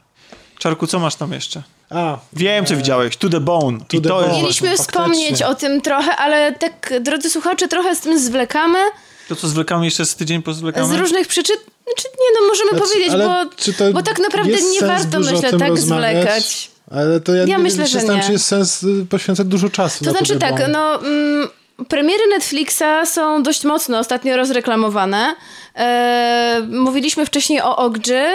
Niedługo potem pojawiło się właśnie To The Bone. E, nawet gdzieś Reevesem? widziałam z Keanu Reeves, tak? I z córką Phila Collinsa, która nazywa się Lily Collins. I e, film, był, widziałam, ko- kojarzę gdzieś plakaty z internetu, na Filmwebie była reklama, więc szczerze mówiąc spodziewałam się, że to będzie naprawdę coś dobrego. Tak. I, I powiem ci, że ty zauważyłaś plakaty, zauważyłaś reklamę, akcję marketingową i się spodziewałaś czegoś, a ja się spodziewałem absolutnie nic. Powiem więcej, ja do dnia, w którym zobaczyłem film, nie do końca nawet wiedziałem, że to jest, nie wiem, że to jest film e, fabularny. Serio, ja w ogóle całkowicie mi to ominęło, ale ktoś mówi to the bones, y, może być ciekawe, tematyka ciekawa. Tematyka jest, y, opowiada o nastolatce, nastolatkach, y, którzy cierpią na... Anoreksję, czy w ogóle zaburzenia odżywiania. Zaburzenia odżywiania, E, Główna tak. bohaterka cierpi na anoreksję, ale mm, w filmie ląduje ona na terapii u Keanu Reevesa i tam u niego spotyka osoby z innymi zaburzeniami odżywiania. Zaburzeniami odżywiania. Tak. E, oczywiście, jakże mogłoby być inaczej, główna bohaterka ma bardzo dysfunkcyjną rodzinę. Tak dysfunkcyjną, że ciężko mieć bardziej dysfunkcyjną. Brakuje chyba tylko nałogów. A szkoda, że tak jest to pokazane, ponieważ na zaburzenia odżywiania cierpią też No osoby, właśnie. które, które są gdzieś żyją obok nas, które są z całkiem normalnych domów. No właśnie, no, dla mnie to było trochę tak jak liczyłem na to, że będzie to takie serio podejście do tematu, żeby pokazać, Tak, ja co, co, się, co się właściwie dzieje z tymi ludźmi, dlaczego tak się dzieje i jak oni, to, jak oni to przeżywają. A plansza, która była pokazana na początku, że będą tam pokazane sceny, które mogą niektórych ludzi oburzać, no to już myślę, kurczę, no faktycznie może ktoś podejdzie w taki naturalistyczny sposób Mhm, do choroby, po prostu, gdzie studium, studium przypadku, no nie? Ale nie, y, no, no nie dostaliśmy moim zdaniem czegoś no, takiego. I e, jeśli ktoś nie wie nic na temat anoreksji, to chyba w tym filmie też dużo by się nie dowiedział. Nie, absolutnie by się nie dowiedział. Dowiedziałby się mniej więcej tyle, co dowiedział w cudzysłowie, jak w przypadku wszystkich e, chorób o, zab- zab- e, o podłożu psychicznym, weź się w garść i mniej Albo więcej... e, wszystko przez twoją e, rodzinę. Albo wszystko przez twoją rodzinę, tak. I powiem szczerze, że z moich A oczekiwań... nie przez reklamy i... I gry komputerowe, ogóle i nie- współczesną popkulturę, Nic tak. nie jest o tym wspomniane, chociaż e, jest troszeczkę wspomniane o internecie, o Tumblrze. O, bo główna bohaterka, to jest bardzo mało ważny wątek, więc myślę, że to nie spoiler. Główna bohaterka rysuje, a ponieważ jest anorektyczką, no więc rysuje też bardzo chude postacie e, i jest wspomniane, że inna bohaterka oglądając Odżywia. tego e, bloga, tak, Tumblr to jest blog, czy oglądając jej Znaczy, stronę, e, p- inspiro- tak. inspirowała się podobno tym, co niestety doprowadziło do jej smutnego końca. Tak, Więc to i jest, to je- jest- jedyny motyw e, popkulturalny, który pojawia się w tym filmie, Tak, i a tak to wszystko przez dysfunkcyjną rodzinę. Powiem szczerze, że jak o nim usłyszałem po raz pierwszy w samej produkcji, to już sobie myślę, o, fajnie, bo odwołujemy się do, do realiów, do, te, do, do social media, e, pojawia się jakiś ciężar, który ma ta, ma ta e, główna bohaterka, czyli poza ty, że pewnie będzie jeden, to z, jeden z powodów, dla których ona cierpi na tą chorobę i zachowuje się tak, jak się zachowuje, ale tak naprawdę, no to ten wątek został nam przedstawiony w słaby sposób, W kilku słowach w tak kilku naprawdę. słowach i to takich niedomówieniach pojawiających się kilka razy i tyle, nie? A jak ci się I podobała... zupełnie został e, olany i, i nic z nim się nie stało. Czarek, jak ci się podobała terapia, nietypowa, e, bardzo droga terapia prowadzona przez Keanu Reevesa. Ja byłam bardzo ciekawa, co to będzie za Tak terapia. było w zapowiedziach, że Tak, to będzie no. nietypowy lekarz, o tam terapia wręcz Więc eksperymentalna. Jak ci się podobała eksperymentalna terapia Keanu Reevesa? Moim, ja Jezusie. bym go stręciła, w, e, ja bym ją w dwóch słowach e, streściła. Wprowadźmy, zamknijmy e, Nie, dzieci pełna w chata, hotelu. pełna chata. E, wprowadźmy im system punktowy oraz dużo przeklinaj, kiedy rozmawiasz z dzieciakami, żeby wypaść wiarygodnie. I Tak. to tyle. I to tyle. No, no i zapłać Keanu Reevesowi. Keanu Reeves, jak widać, y, jeżeli suma się zgadza, to zagra, zagra we wszystkim. I jeszcze Keanu Reeves, y, nie wiem, czy miałaś takie wrażenie, Keanu Reeves grał w tym filmie Keanu Reevesa. A, no to oczywiście. Czy on prawie nic nie grał w tym No, filmie? miał smutną minę i siedział- on, tak, on miał smutną się- minę, jak No, na tym memie, trochę, jak na tym memie, tak, miał smutną minę, lekką chrypkę, du, du, dużo przeklinał i ogólnie był taki w miarę... Właśnie przeklinanie podczas terapii to była jedyna eksperymentalna rzecz, która y, w tym filmie mi się rzuciła w oczy. Tak, To tak. znaczy, I że byłam, na początku życiu, że nie będą rozmawiać o jedzeniu. No, e, byłam ciekawa, e, jak pokażą mechanizmy, e, jak to się tworzą te zaburzenia odżywiania. W ogóle nic takiego nie było. Ale jakie mechanizmy? To- Dlaczego te osoby cały czas w tym są? E, No rzeczywiście były tam pokazane jakieś kompleksy, jakieś tam właśnie problemy rodzinne i jak można do tego podejść inaczej.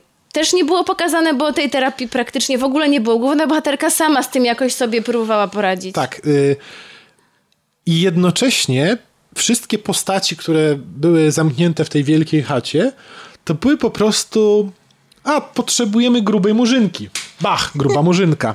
Potrzebujemy mrocznej dziewczyny z, z problemami? No to mamy główną bohaterkę. Potrzebujemy Potrzeby- dziwnego, chudego chłopca. To na pewno będzie z Anglii. Tak. No bo wiadomo, że w Stanach Zjednoczonych dziwni ludzie są głównie z Kanady albo z Wielkiej Brytanii. No, chodzą zapięci w, w, w koszulę i mają dziwny akcent i w A ogóle. tak, on też taki miał styl ubierania jak taki angielski gentleman. Tak, no, oczywiście, że tak. No mamy Kianu, y, mamy jakąś tam dziewczynkę, która wierzy w kucyki pony. No, no, no, no pff, komiks i parodia. No, no naprawdę, ja byłem ja byłem zażenowany. No właśnie to chciałam powiedzieć, że no. momentami też właśnie czu- czułam takie zażenowanie, a e, końcowa przemiana głównej bohaterki też dla mnie jest totalnie niezrozumiała. Ale co, zanim jeszcze dojdziemy do końca, to tak samo, teraz mi się przypomina, tak samo jak były tak, był, był taki, rzucili nam taką przynętę z tym, z tym tumblerem, nie? że coś się pojawi Mhm. ważnego i współcześ, z punktu widzenia współczesnego nastolatka na przykład, nie? Czyli jakiś lincz może w social media, może coś, nie? Nie, nie pojawiło się. Tak samo pojawiły się wątki, na przykład wątek e, związany z dzieckiem, albo wątek związany z współlokatorką, która tam ukrywała niektóre Czy jedyny rzeczy. ciekawy wątek to był dla mnie wątek e, niedojrzałej matki, czy matki, która była moim zdaniem niedojrzała w momencie, kiedy Mhm. była za młoda, być może urodziła główną bohaterkę i nie radziła sobie z rodzicielstwem. E, I to było jedyny motyw, których, o którym chciałabym dowiedzieć się czegoś więcej, a sprowadzał się tu do jednej sceny w tym filmie tak no naprawdę. Właśnie, właśnie o tym mówię, że one nie były, one były zanęcone i, i albo się albo były płytkie niesamowicie, albo w ogóle nie był temat po, poruszony, poza tym, że coś nam parę słówek na, To na prawda. dany A skupiano temat, się nie? na zupełnie niepotrzebnych rzeczach, jak na Tak, przykład bohaterka się- chodzi sobie po pustyni i przeżywa iluminację. I dlaczego? Nie no, wiadomo. No wiadomo, no, jeżeli dochodzi do przemiany, to musi ona być, e, być zobrazowana, fabularnie. zobrazowana Tak. tam e, zejściem anioła na ziemię i dziwnym, dziwnymi schizami, no bo wiadomo, nie? to tak, tak to wygląda mniej więcej. Chcę jeszcze powiedzieć tylko, że bardzo fajnie charakteryzatorzy sobie poradzili. Nie wiem, jak bardzo Lily Collins schudła, ale wyglądała strasznie. Znaczy, ona jest prześliczną ma buzię, co było widać w tej scenie, kiedy ona sobie wyobraża, że wygląda normalnie i ładnie. Ale, Wygląda bardzo ładnie. e, ale jako anorektyczka jest naprawdę, wygląda na wychudzoną, ma twarz po prostu No ja biało-zieloną, momencie, pod kiedy- oczy podkrążone, naprawdę niesamowicie tak, ale na wygląda. przykład ja się zastanawiam, że te sceny, w których były pokazywane jej ciało na przykład z tyłu, y, jak ona tam na wadze jest, Mhm. to ja się zastanawiam, czy to była ona, prawdę powiedziawszy, bo no bo ja nie wierzę, że mogłaby się doprowadzić Znaczy do takiego można, stanu. wiecie, nawet prostymi zabiegami takimi mm, charakteryzatorskimi doprowadzić do tego, że ktoś jest odchudzony przez podkreślenie na przykład kości, Kości. No wiecie, tak, to ona miała to i na tak twarzy, miała bardzo mocno podkreślone Że kości policzkowe. cieniem I przykład. też, tak i też dalej. makijaż specyficzny, ale, tam naprawdę miała, fajnie zostało to zrobione. wystające, wiesz, wystające wszystkie kości, na przykład na kręgosłupie. No może mieli zdeformowa- do- do- do- do- zdeformowane wręcz plecy, no nie? E, Nie sądzę, żeby, żeby młoda aktorka tak bardzo się musiała No odchudzić do roli. To nie tak. Christian Bale. Tak. E, Który więc swoją drogą ostatnio przytył. Ja się boję, kiedy jego organizm tak, stop. wrzucałam właśnie posta na naszą grupę, że do, Oni e, do roli Dicka Cheneya. y, którym płacą grube pieniądze, którzy pilnują ich po prostu tego, jak w jaki sposób oni się odżywiają, żeby to przebiegało. Michael Jackson też pracował z specjalistą specjalistą. od przyjmowania narkotyków i tak. Ale jeszcze tylko chciałam podsumować, że jeśli jesteście zainteresowani tematem anoreksji, To nie. nie oglądajcie tego filmu. Absolutnie. Dobra. Dobrze. To jeszcze tylko o serialu chciałeś powiedzieć. Nie, to nie serial jest. A Film. może, I to jest właśnie największy No nie, bolączka. o jakimś o, o, o, o zorku. Nie, nie, nie, O nie, o języku Wieża, wieża, O. wieża. Ach, O nie. wieży chciałem powiedzieć. I to, i, Zbudujemy wieżę. I to jest właśnie naj, największy, największy problem tego filmu, że on nie jest serialem niestety. Bo jest to ekranizacja serii książek chyba ośmiu albo siedmiu. I co, siedem nie książek jest w jednym filmie? Nie wiem tego. Ja nie, nie czytałem tych książek. Myślałem, że będzie z nami dzisiaj Ania, która czyta te książki, więc ona jest w tym temacie dużo bardziej zorientowana. No nie chcę tutaj jakiś głupot...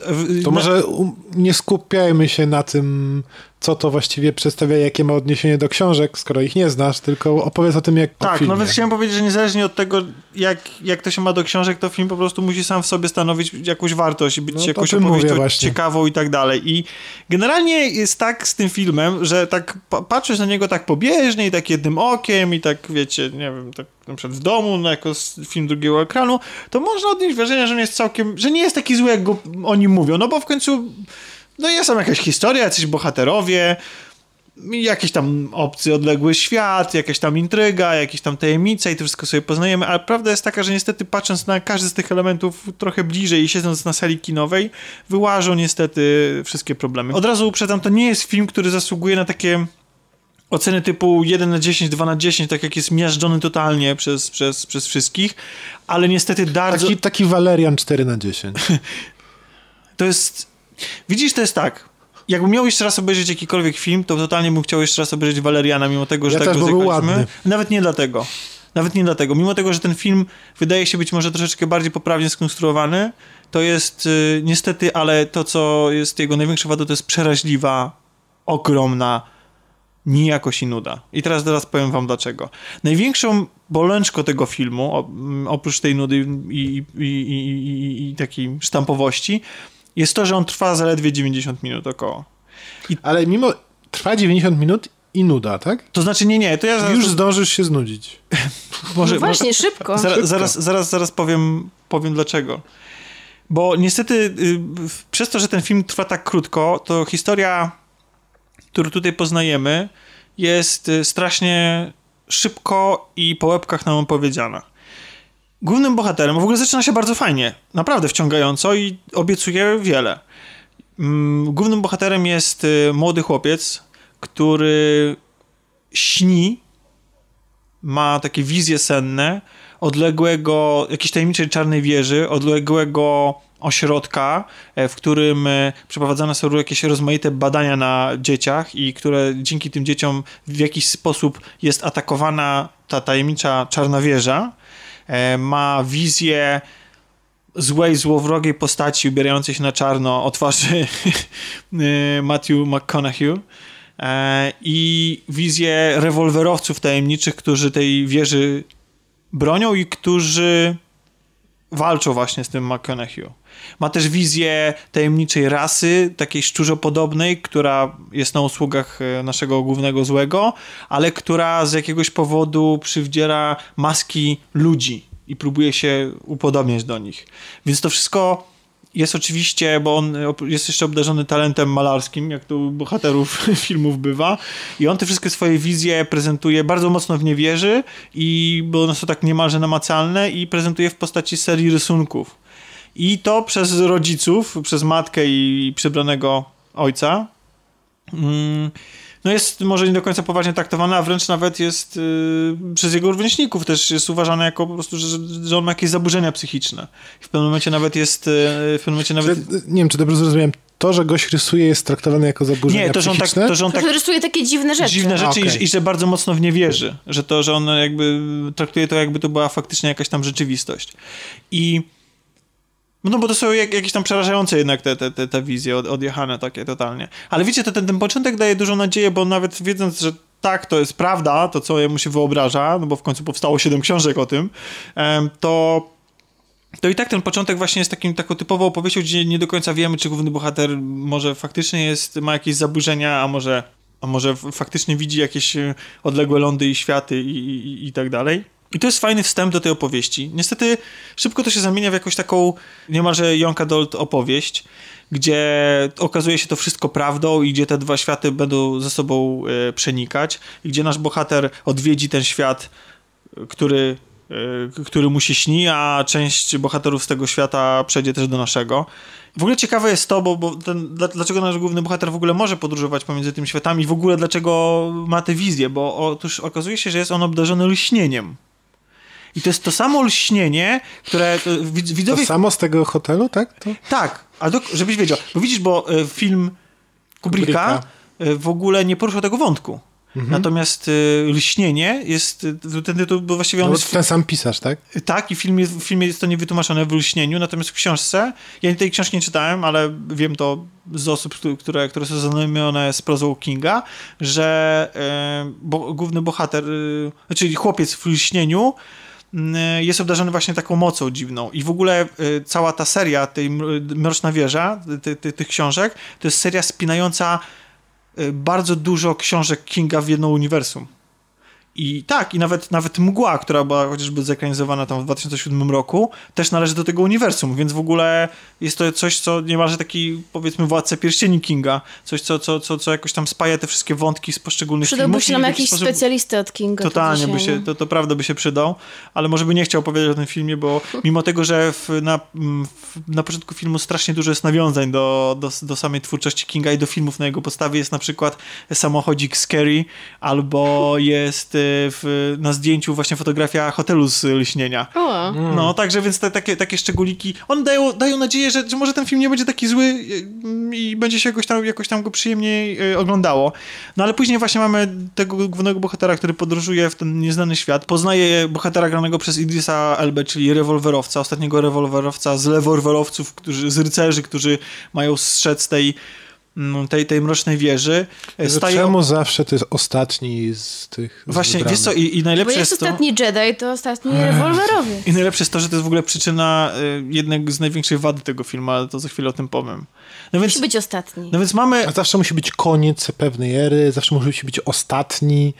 Wiecie, nie? Wiesz co, świat, do którego on przybywa w ogóle jest takim światem, który wydaje się być taką ziemią totalnej przyszłości pozapokaliptycznej, Ma, bo, hmm. bo bohater na przykład to odwiedza, znaczy podróżując przez te krainy natrafia na przykład na ślady wielkiego, wesołego miasteczka totalnie zrujnowanego, ale takiego totalnie, takiego wiecie, jak chociażby, nie wiem, ostatnio mogliśmy oglądać coś takiego w grze Horizon Zero Dawn.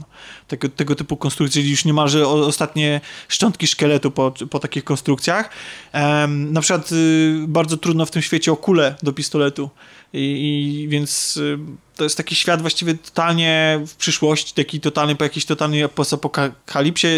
Bohater grany przez, przez Idrisa e, tłumaczy, że to jest, że świat poszedł do przodu, ruszył z miejsca jakby, więc coś się musiało wydarzyć, ale, ale nie wiemy co. I to, że nie wiemy co i to, że w ogóle bardzo mało wiemy w tym filmie, to to jest właśnie jeden z powodów, dla którego niestety, ale nie można go ocenić w żaden sposób jako dobry film, bo to jest film, który wrzuca masę gadżetów, rekwizytów, wątków, postaci i kumuluje to wszystko w 90 minutach i żadnej z tych rzeczy w ogóle nie, nie rozwija, nie tłumaczy. Po prostu coś się pojawia nagle i tylko po to, żeby nam się pojawiło i znika to. I ktoś jest wspomniany. Znaczy, ktoś pokazuje fajny, złoty rewolwer i mówi, zobacz, jaki fajny złoty rewolwer, a nie pobawisz się nim. Lecimy dalej. Co lepiej. Ktoś nagle, nagle wspomina, w ogóle nawiązuje do, y, że te rewolwery i w ogóle te postacie mają coś wspólnego z y, legendami arturiańskimi. Ale dlaczego i w ogóle po co, to nikt tego nie tłumaczy. Czyli to jest programowanie ciekawości, a potem fuck you.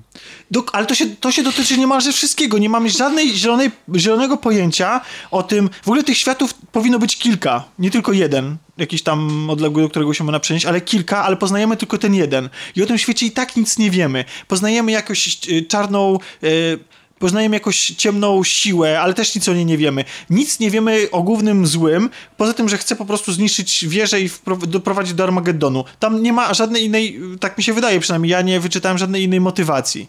I on używa jakichś rzeczy, stosuje jakieś magiczne sztuczki. E, dlaczego w ogóle magiczne sztuczki na jednych działają, a na drugich nie, tego nie wiemy. Dlaczego główny bohater mm, ma taką moc, a nie inną, to też tego w ogóle w żaden sposób nie jest nam to wytłumaczone. Wrzucone są postacie. Jest na przykład, ja pamiętacie, ja wspomniałem przy okazji Atomic Blonde, e, wspomniałem o tym, że jest, że o tej fetyszyzacji przemocy wobec kobiet. Tutaj jest postać z kręgów głównego złego, która pojawia się, która jest e, jego pomocnicą. I to żaden wielki spoiler, ale ona się tam pojawia i ona służy niczemu innemu, tylko temu, żeby Matthew na nią pożądającym wzrokiem popatrzył i skomplementował jej atrakcyjność fizyczną, a potem pojawia się drugi raz po to, Można było ją zabić? Nie, nie, nie będę zdradzał, ale y, po to, żeby można było ją, żeby zrobić jej krzywdę i, i w wyniku tej krzywdy fizycznej zostawić bliznę na jej y, pięknej twarzy.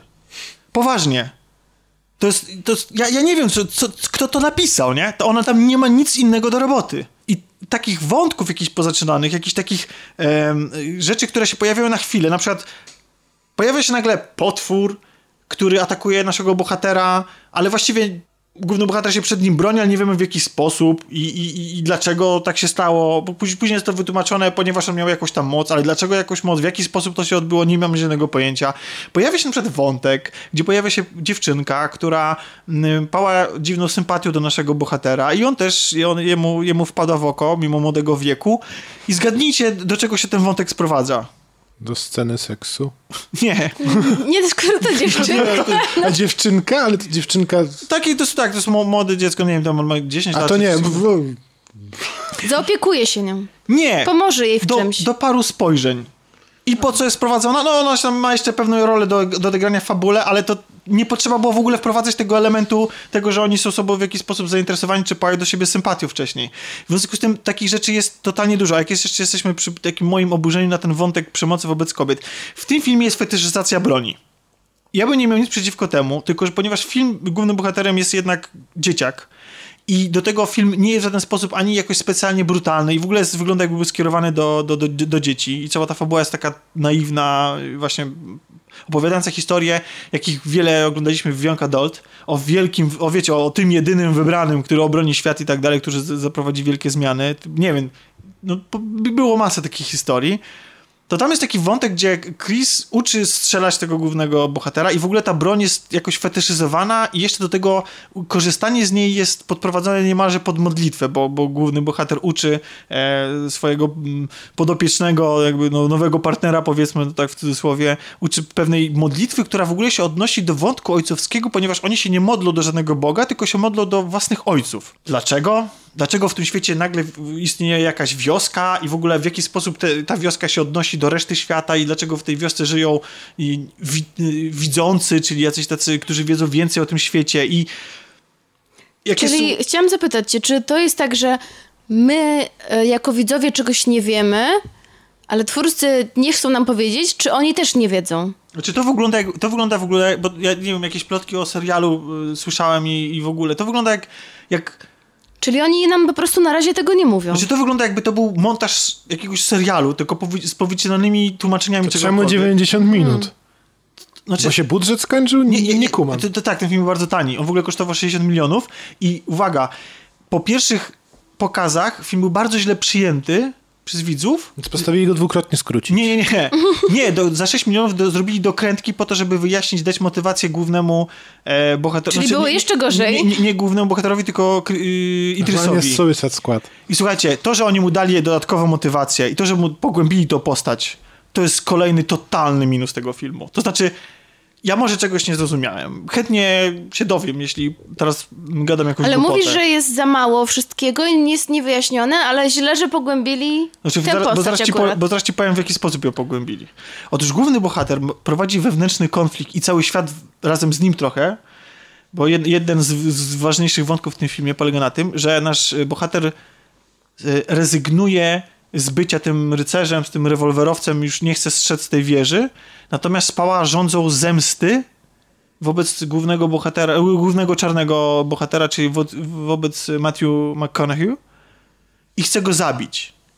Problem polega na tym, jakieś niezrozumienie tego, czego, co, się, co się napisało. To jest znowu kolejny przykład tego, że ktoś pisze film, dorabia do niego jakieś przemiany bohaterów, jakieś mądrości i morał na koniec filmu próbuje nam przekazać, a film a totalnie temu przeczy co się dzieje, ponieważ kto chce rozwalić wieżę? Matthew? Matthew. Więc jaki sposób bycie obrońcą wieży kłóci się z zabiciem Matthew i zemstą na nim? To znaczy, bo jeżeli on dokona tej zemsty i zabije Matthew, to ochroni wieżę przed zniszczeniem. Czyż nie? Tak, Tomku. Znaczy, ja tak Więc to, to ja nie tak jest jakaś dodatkowa motywacja? To To znaczy, Nie znaczy wiem. to, w ogóle, to w ogóle nie powinien być żaden przedmiot żadnego konfliktu. Znaczy, niech on A sobie... jest konflikt? Znaczy tak, bo ludzie mają mu za złe, że on już nie jest rewolwerowym, on porzucił swoją... swoją Porzucił ideały swoją- i tak. idzie za prywatną vendettą. ale to jest dokładnie ten sam cel. Znaczy wszyscy powinni go wspierać, tak, bo wszystkim zależy Ale na tym, rozumiem, rozumiem o co że, chodzi. że, że, że jakby, że głównodowodzący, znaczy tam jest jeszcze podobno jedna mroczniejsza siła, wiecie, że ktoś nad nim stoi i to tam e, karmazynowy król zdaje się, że to jest tak przetłumaczone, który podobno w książkach nawet Sauron. coś takiego, tylko że podobno się pojawia przez, przez chwilę tylko i w ogóle na sam koniec książek, więc e, w filmie się nie pojawia poza napisami w ogóle, chyba, że się pojawia, ja czegoś nie zrozumiałem, bo być może ja tego filmu nie zrozumiałem, ale no, no serio, no, ta, ta, ta opowieść jest po prostu, jest, ten, jest tak nawrzucane tych wszystkich motywów, wątków, na przykład, na przykład nagle znikąd pojawia się tekst o błędach przeszłości Idrisa i o tym, ilu stracił swoich partnerów i że doprowadził do ich śmierci, że każdy u jego boku ginie i tak dalej. I zgadnijcie, co film z tym robi. Nic. Dokładnie. Po prostu to się pojawia, to się pojawia, ten tekst po prostu się pojawia nagle w ustach... Czarek, e, powinieneś filmy robić. ten tekst się nagle pojawia w ustach Matthew, a potem po prostu znika, nie? Okej. No więc, no więc skoro, skoro nie ma, nie, skoro wszystko jest takie chaotyczne, to może ten film jest chociaż zabawny, no bo w końcu mamy rewolwerowca. No więc moim zdaniem nie jest. To znaczy, niestety, ale Idris... Ale chce być? Znaczy, jeśli chodzi o teksty takie i śmieszne sytuacje, to w paru momentach jest nawet zabawny, chociaż jest totalnie Uśmiechnąć naiwny. półgębkiem, tak? Słucham? Znaczy nie, no mamy na przykład taką sytuację, że Idris się przenosi do naszego świata i ląduje w szpitalu. I to rodzi, no bo on kompletnie nie zna naszego świata, więc to rodzi jakieś tam komediowe sytuacje, wiecie, no zetknięcie jakiegoś przybysza z innej planety albo z innego wymiaru, który musi funkcjonować w naszym. Więc to, Mogę, to jest mogę wtrącić? Mogę wtrącić? Jasne.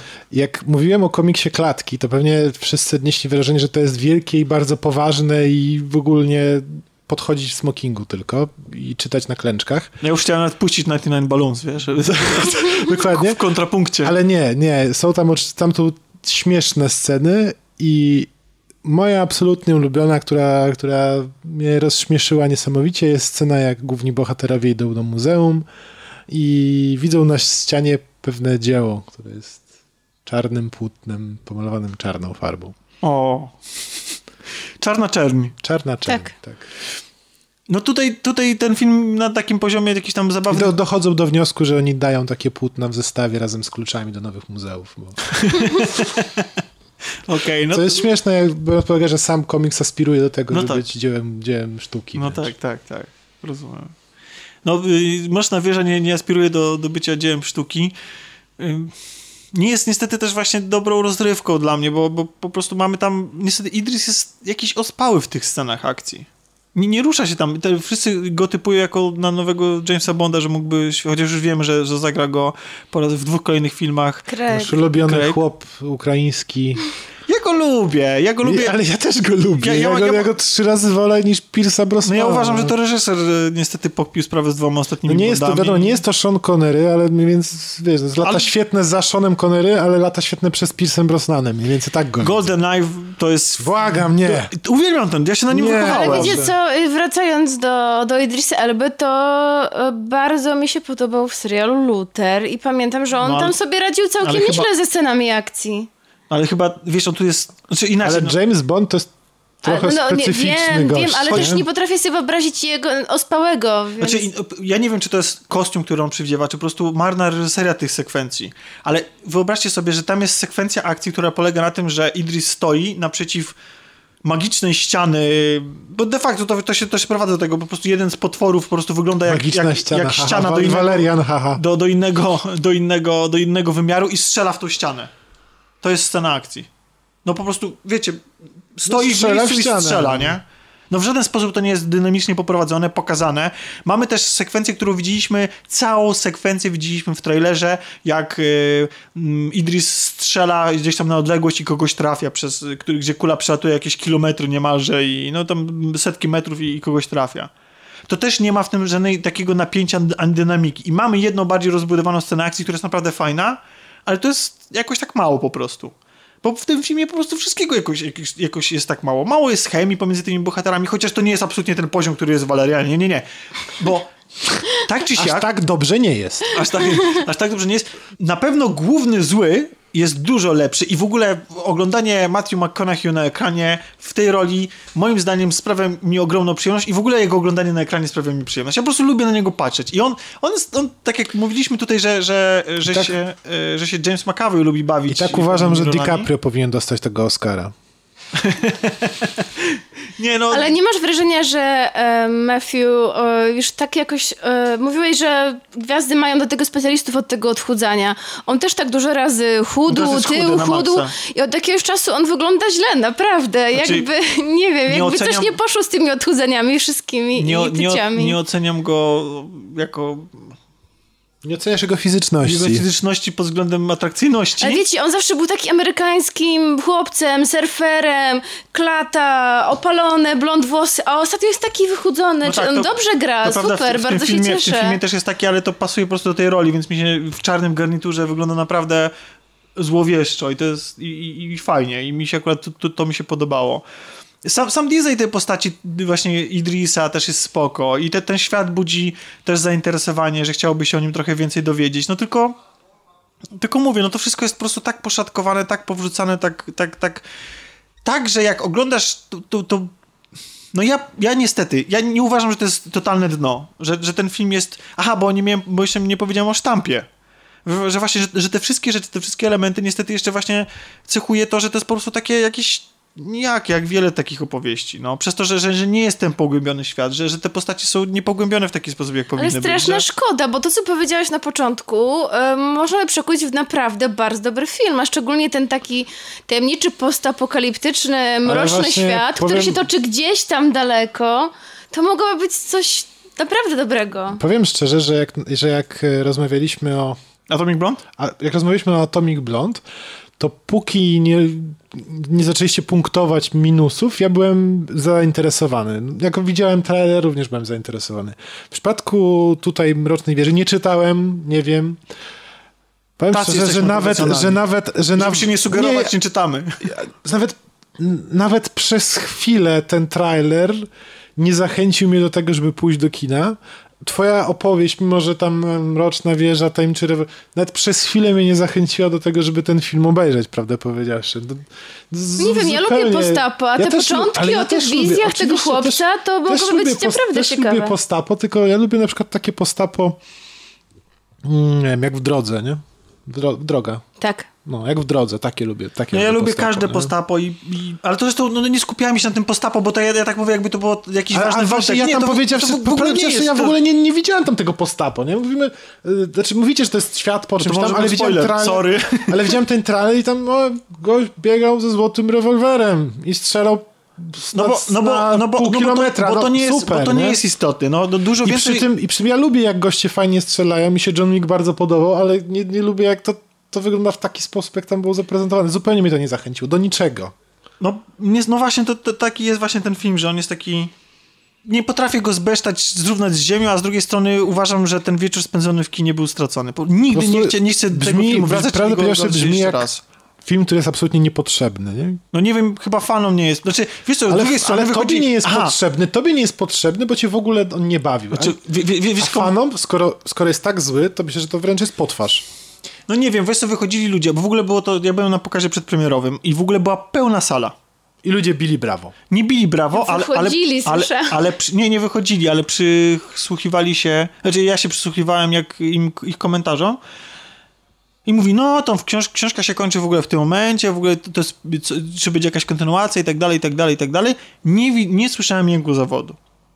Nie wiem, może fanom się podoba, ale patrząc na, na szczerze, ocenę tego filmu na Rotten Tomatoes i tak dalej, to chyba niespecjalnie. Powiem szczerze, że może, może po prostu nie zwracam uwagi na ludzi, ale czasami widzę, jak wychodzą, ale nigdy nie, nie słyszałem, żeby ktoś jęczał z zawodu. Nie, czasami ludzie mówią, o. Bo nie chodzisz na pokazy prasowe. Nie, nie chodzę. Ale tam Czasami się zanim wejdą na... na klaskanie tych facepalmów, wiesz, nie A to, to, klaskanie zazwyczaj jest, to zazwyczaj jestem ja. Bo z nami, Czarku i Kasią nie chodzisz do kina. My jesteśmy Nie. w stanie skomentować. Nie, ale czasami tak, czasami potrafię trzeba. sobie sam uderzyć yy, Nie, no to, dłonią to, właśnie tutaj, tutaj nie ma facepalmów. To nie jest tak, że, że wiesz, że, że widzisz ewidentnie, że tam są po prostu jakieś, że fatalnie coś jest zagrane, że coś jest ewidentnie mega głupie poza tym, poza tym, tym jednym wątkiem wewnętrznym konfliktu, wewnętrznego konfliktu. Ale po prostu roz, rozpatrując ten film, rozbierając na czynniki Dobra. pierwsze, ja niestety... Aha, jedna rzecz. jest fajna w tym filmie. O, O, dla odmiany. dawaj. Lagerta z Wikingów, tam gra matkę chłopca. I fajnie było ją zobaczyć e, w czymkolwiek innym niż w Wikingach. Dobrze. A to jak Dziękujemy. jesteśmy przy aktorkach, to ja jeszcze tylko chciałam powiedzieć, że zauważyłam mały progres e, Kary Delvin, jeśli chodzi o aktorstwo. Naprawdę. Staram się być... E, e, Serio? nie być hejterem, To tak, jak bo... było wcześniej? E, oglądałeś Suicide Squad? A, faktycznie. Jako Enchantress była tam scena, kiedy ale ona próbowała była zombie, być... ale ona była zombie, Ale więc, p- wiesz. były tam sceny ludzkie, próbowała być smutna i próbowała płakać i to była tak żenująca scena, że było mi aż smutno i żal samej siebie, że na to patrzę to- i jej, że to grała. Ja miałem taki stan permanentnie przez cały seans, że było mi smutno Ale i tutaj żal, ona więc... tak fajnie jednak strzelała te fochy i tupała nóżką. Nie, Może błagam. dlatego, że ona grała siebie trochę... Nie wiem, ale momentami jakoś nie było tak źle. Wiesz, no. jak się, jak się Staram nazywała, się jak się, sorry, jak się nazywała ta, ta dziewczyna z, y, z Transformersów? Megan Która? Fox? A Megan Fox. Ona też miała jedną minę. I To mniej więcej ten poziom aktorstwa. Ale no właśnie... Jedna mina Wydaje, ona, ja nie trochę- mówię, że ona jest dobra, ale chodzi mi o to, że dostrzegam progres. Tylko zastanawiam się, dlaczego ona jest e, cały czas zastanawiam- zatrudniona do takich blockbusterów i Ja się zastanawiam... dostaje główne role. Znaczy ja wiem, nie zastanawiam się, ja wiem dlaczego się e, modelki zatrudnia w takich rolach. Ale jest Dlaczego bardzo dużo innych modelek. Ro- Dlaczego ro- ona? Znaczy jest śliczna, Rozumiem, no. tak, ale ona jest modelką, nie jest aktorką, tak? I No nie wiem, No może, ale dlaczego może... ją jest zatrudniona No do właśnie tego, wszystkich... ja wiem dlaczego, tylko że jest ładna, ale, ale boli jak się na nią patrzy. No, jak ci nie odzywa i, i tylko wygląda, to okej, ale w momencie, kiedy zaczyna sta, stara się wcielić w jakąś postać, no to wtedy to jest tragiczne. No. No ale może się uczy, no. Przynajmniej tutaj Super, już no szkoda, że ja muszę za to płacić. troszeczkę zauważyłam jakieś, jakieś emocje. W sensie Super. twarzą grane. Ekstra. To już Rihanna zagrała chyba lepiej od niej. Naprawdę zagrała. Rihanna lepiej. zagrała Naprawdę fajnie. mówię, no tak, naprawdę tak. Rihanna zagrała Re, emocje między, między, między Rianą a głównym bohaterem Ale Riany to ciekawsze. nie był, e, to nie był debiut. Ona chyba grała w jakimś Tak, takim w wojskowym. statkach, w statkach tych e, battles, Battle, nie, Pacific Rim nie, to nie to. To była e, ekranizacja Battle- gry w statki, no tam Naprawdę. była Rihanna. Jak to się no. nazywało? Battleship. O, Tak. Battleship, właśnie. Jejku, nie, ale... Battleship. Znaczy, no ten Valerian ciągle wraca do nas, bo to jest taki zawód po prostu mój straszny. No. Ja pamiętam Tomek, jak e, czekał e, na ten film, ekscytował się strasznie. Ja przecież dlatego Ja się- komiksy Kurczę, ja się, ja się kurczę zazwyczaj nie ekscytuję blockbusterami, ale autentycznie jak zobaczyłem, no to mówię tak, idę. Nie? I na to, serio- był pierwszy, to był pierwszy blockbuster od czasu Ghost in the Shell, którym byłem autentycznie podekscytowany, że wychodzi. Znaczy, bo chyba wszyscy lubili Dawno piąte... go nie było, no to... No wiem, wiem, ale przedostatni to w ogóle był, wiesz, to był z pier... to był, Matrix. To był No dobra, Matrix e, ale wydaje mi się, że też wszyscy mają dobre sumienie, jeśli chodzi o piąty element. No bo to był świetny wiesz co, że- film. że Ja, go super pamiętam dobrze, Ja w ogóle- obejrzałam go niedawno i nadal tak samo A, bo ja właśnie chciałem zaproponować, żebyśmy sobie obejrzeli. Możemy obejrzeć. E, Słuchajcie, dzięki za wysłuchanie. Słyszymy się prawdopodobnie za dwa tygodnie. Się słyszymy. Długi weekend nie nagrywamy? E, w długi... Wszyscy wyjeżdżają? Są moje urodziny. E, Dziękujemy za wysłuchanie. Zapraszamy na naszą stronę Wszystko Gra, zapraszamy na naszą grupę, zapraszamy na stronę rozgrywkapodcast.pl i tyle. Mówiłem ten kawałek.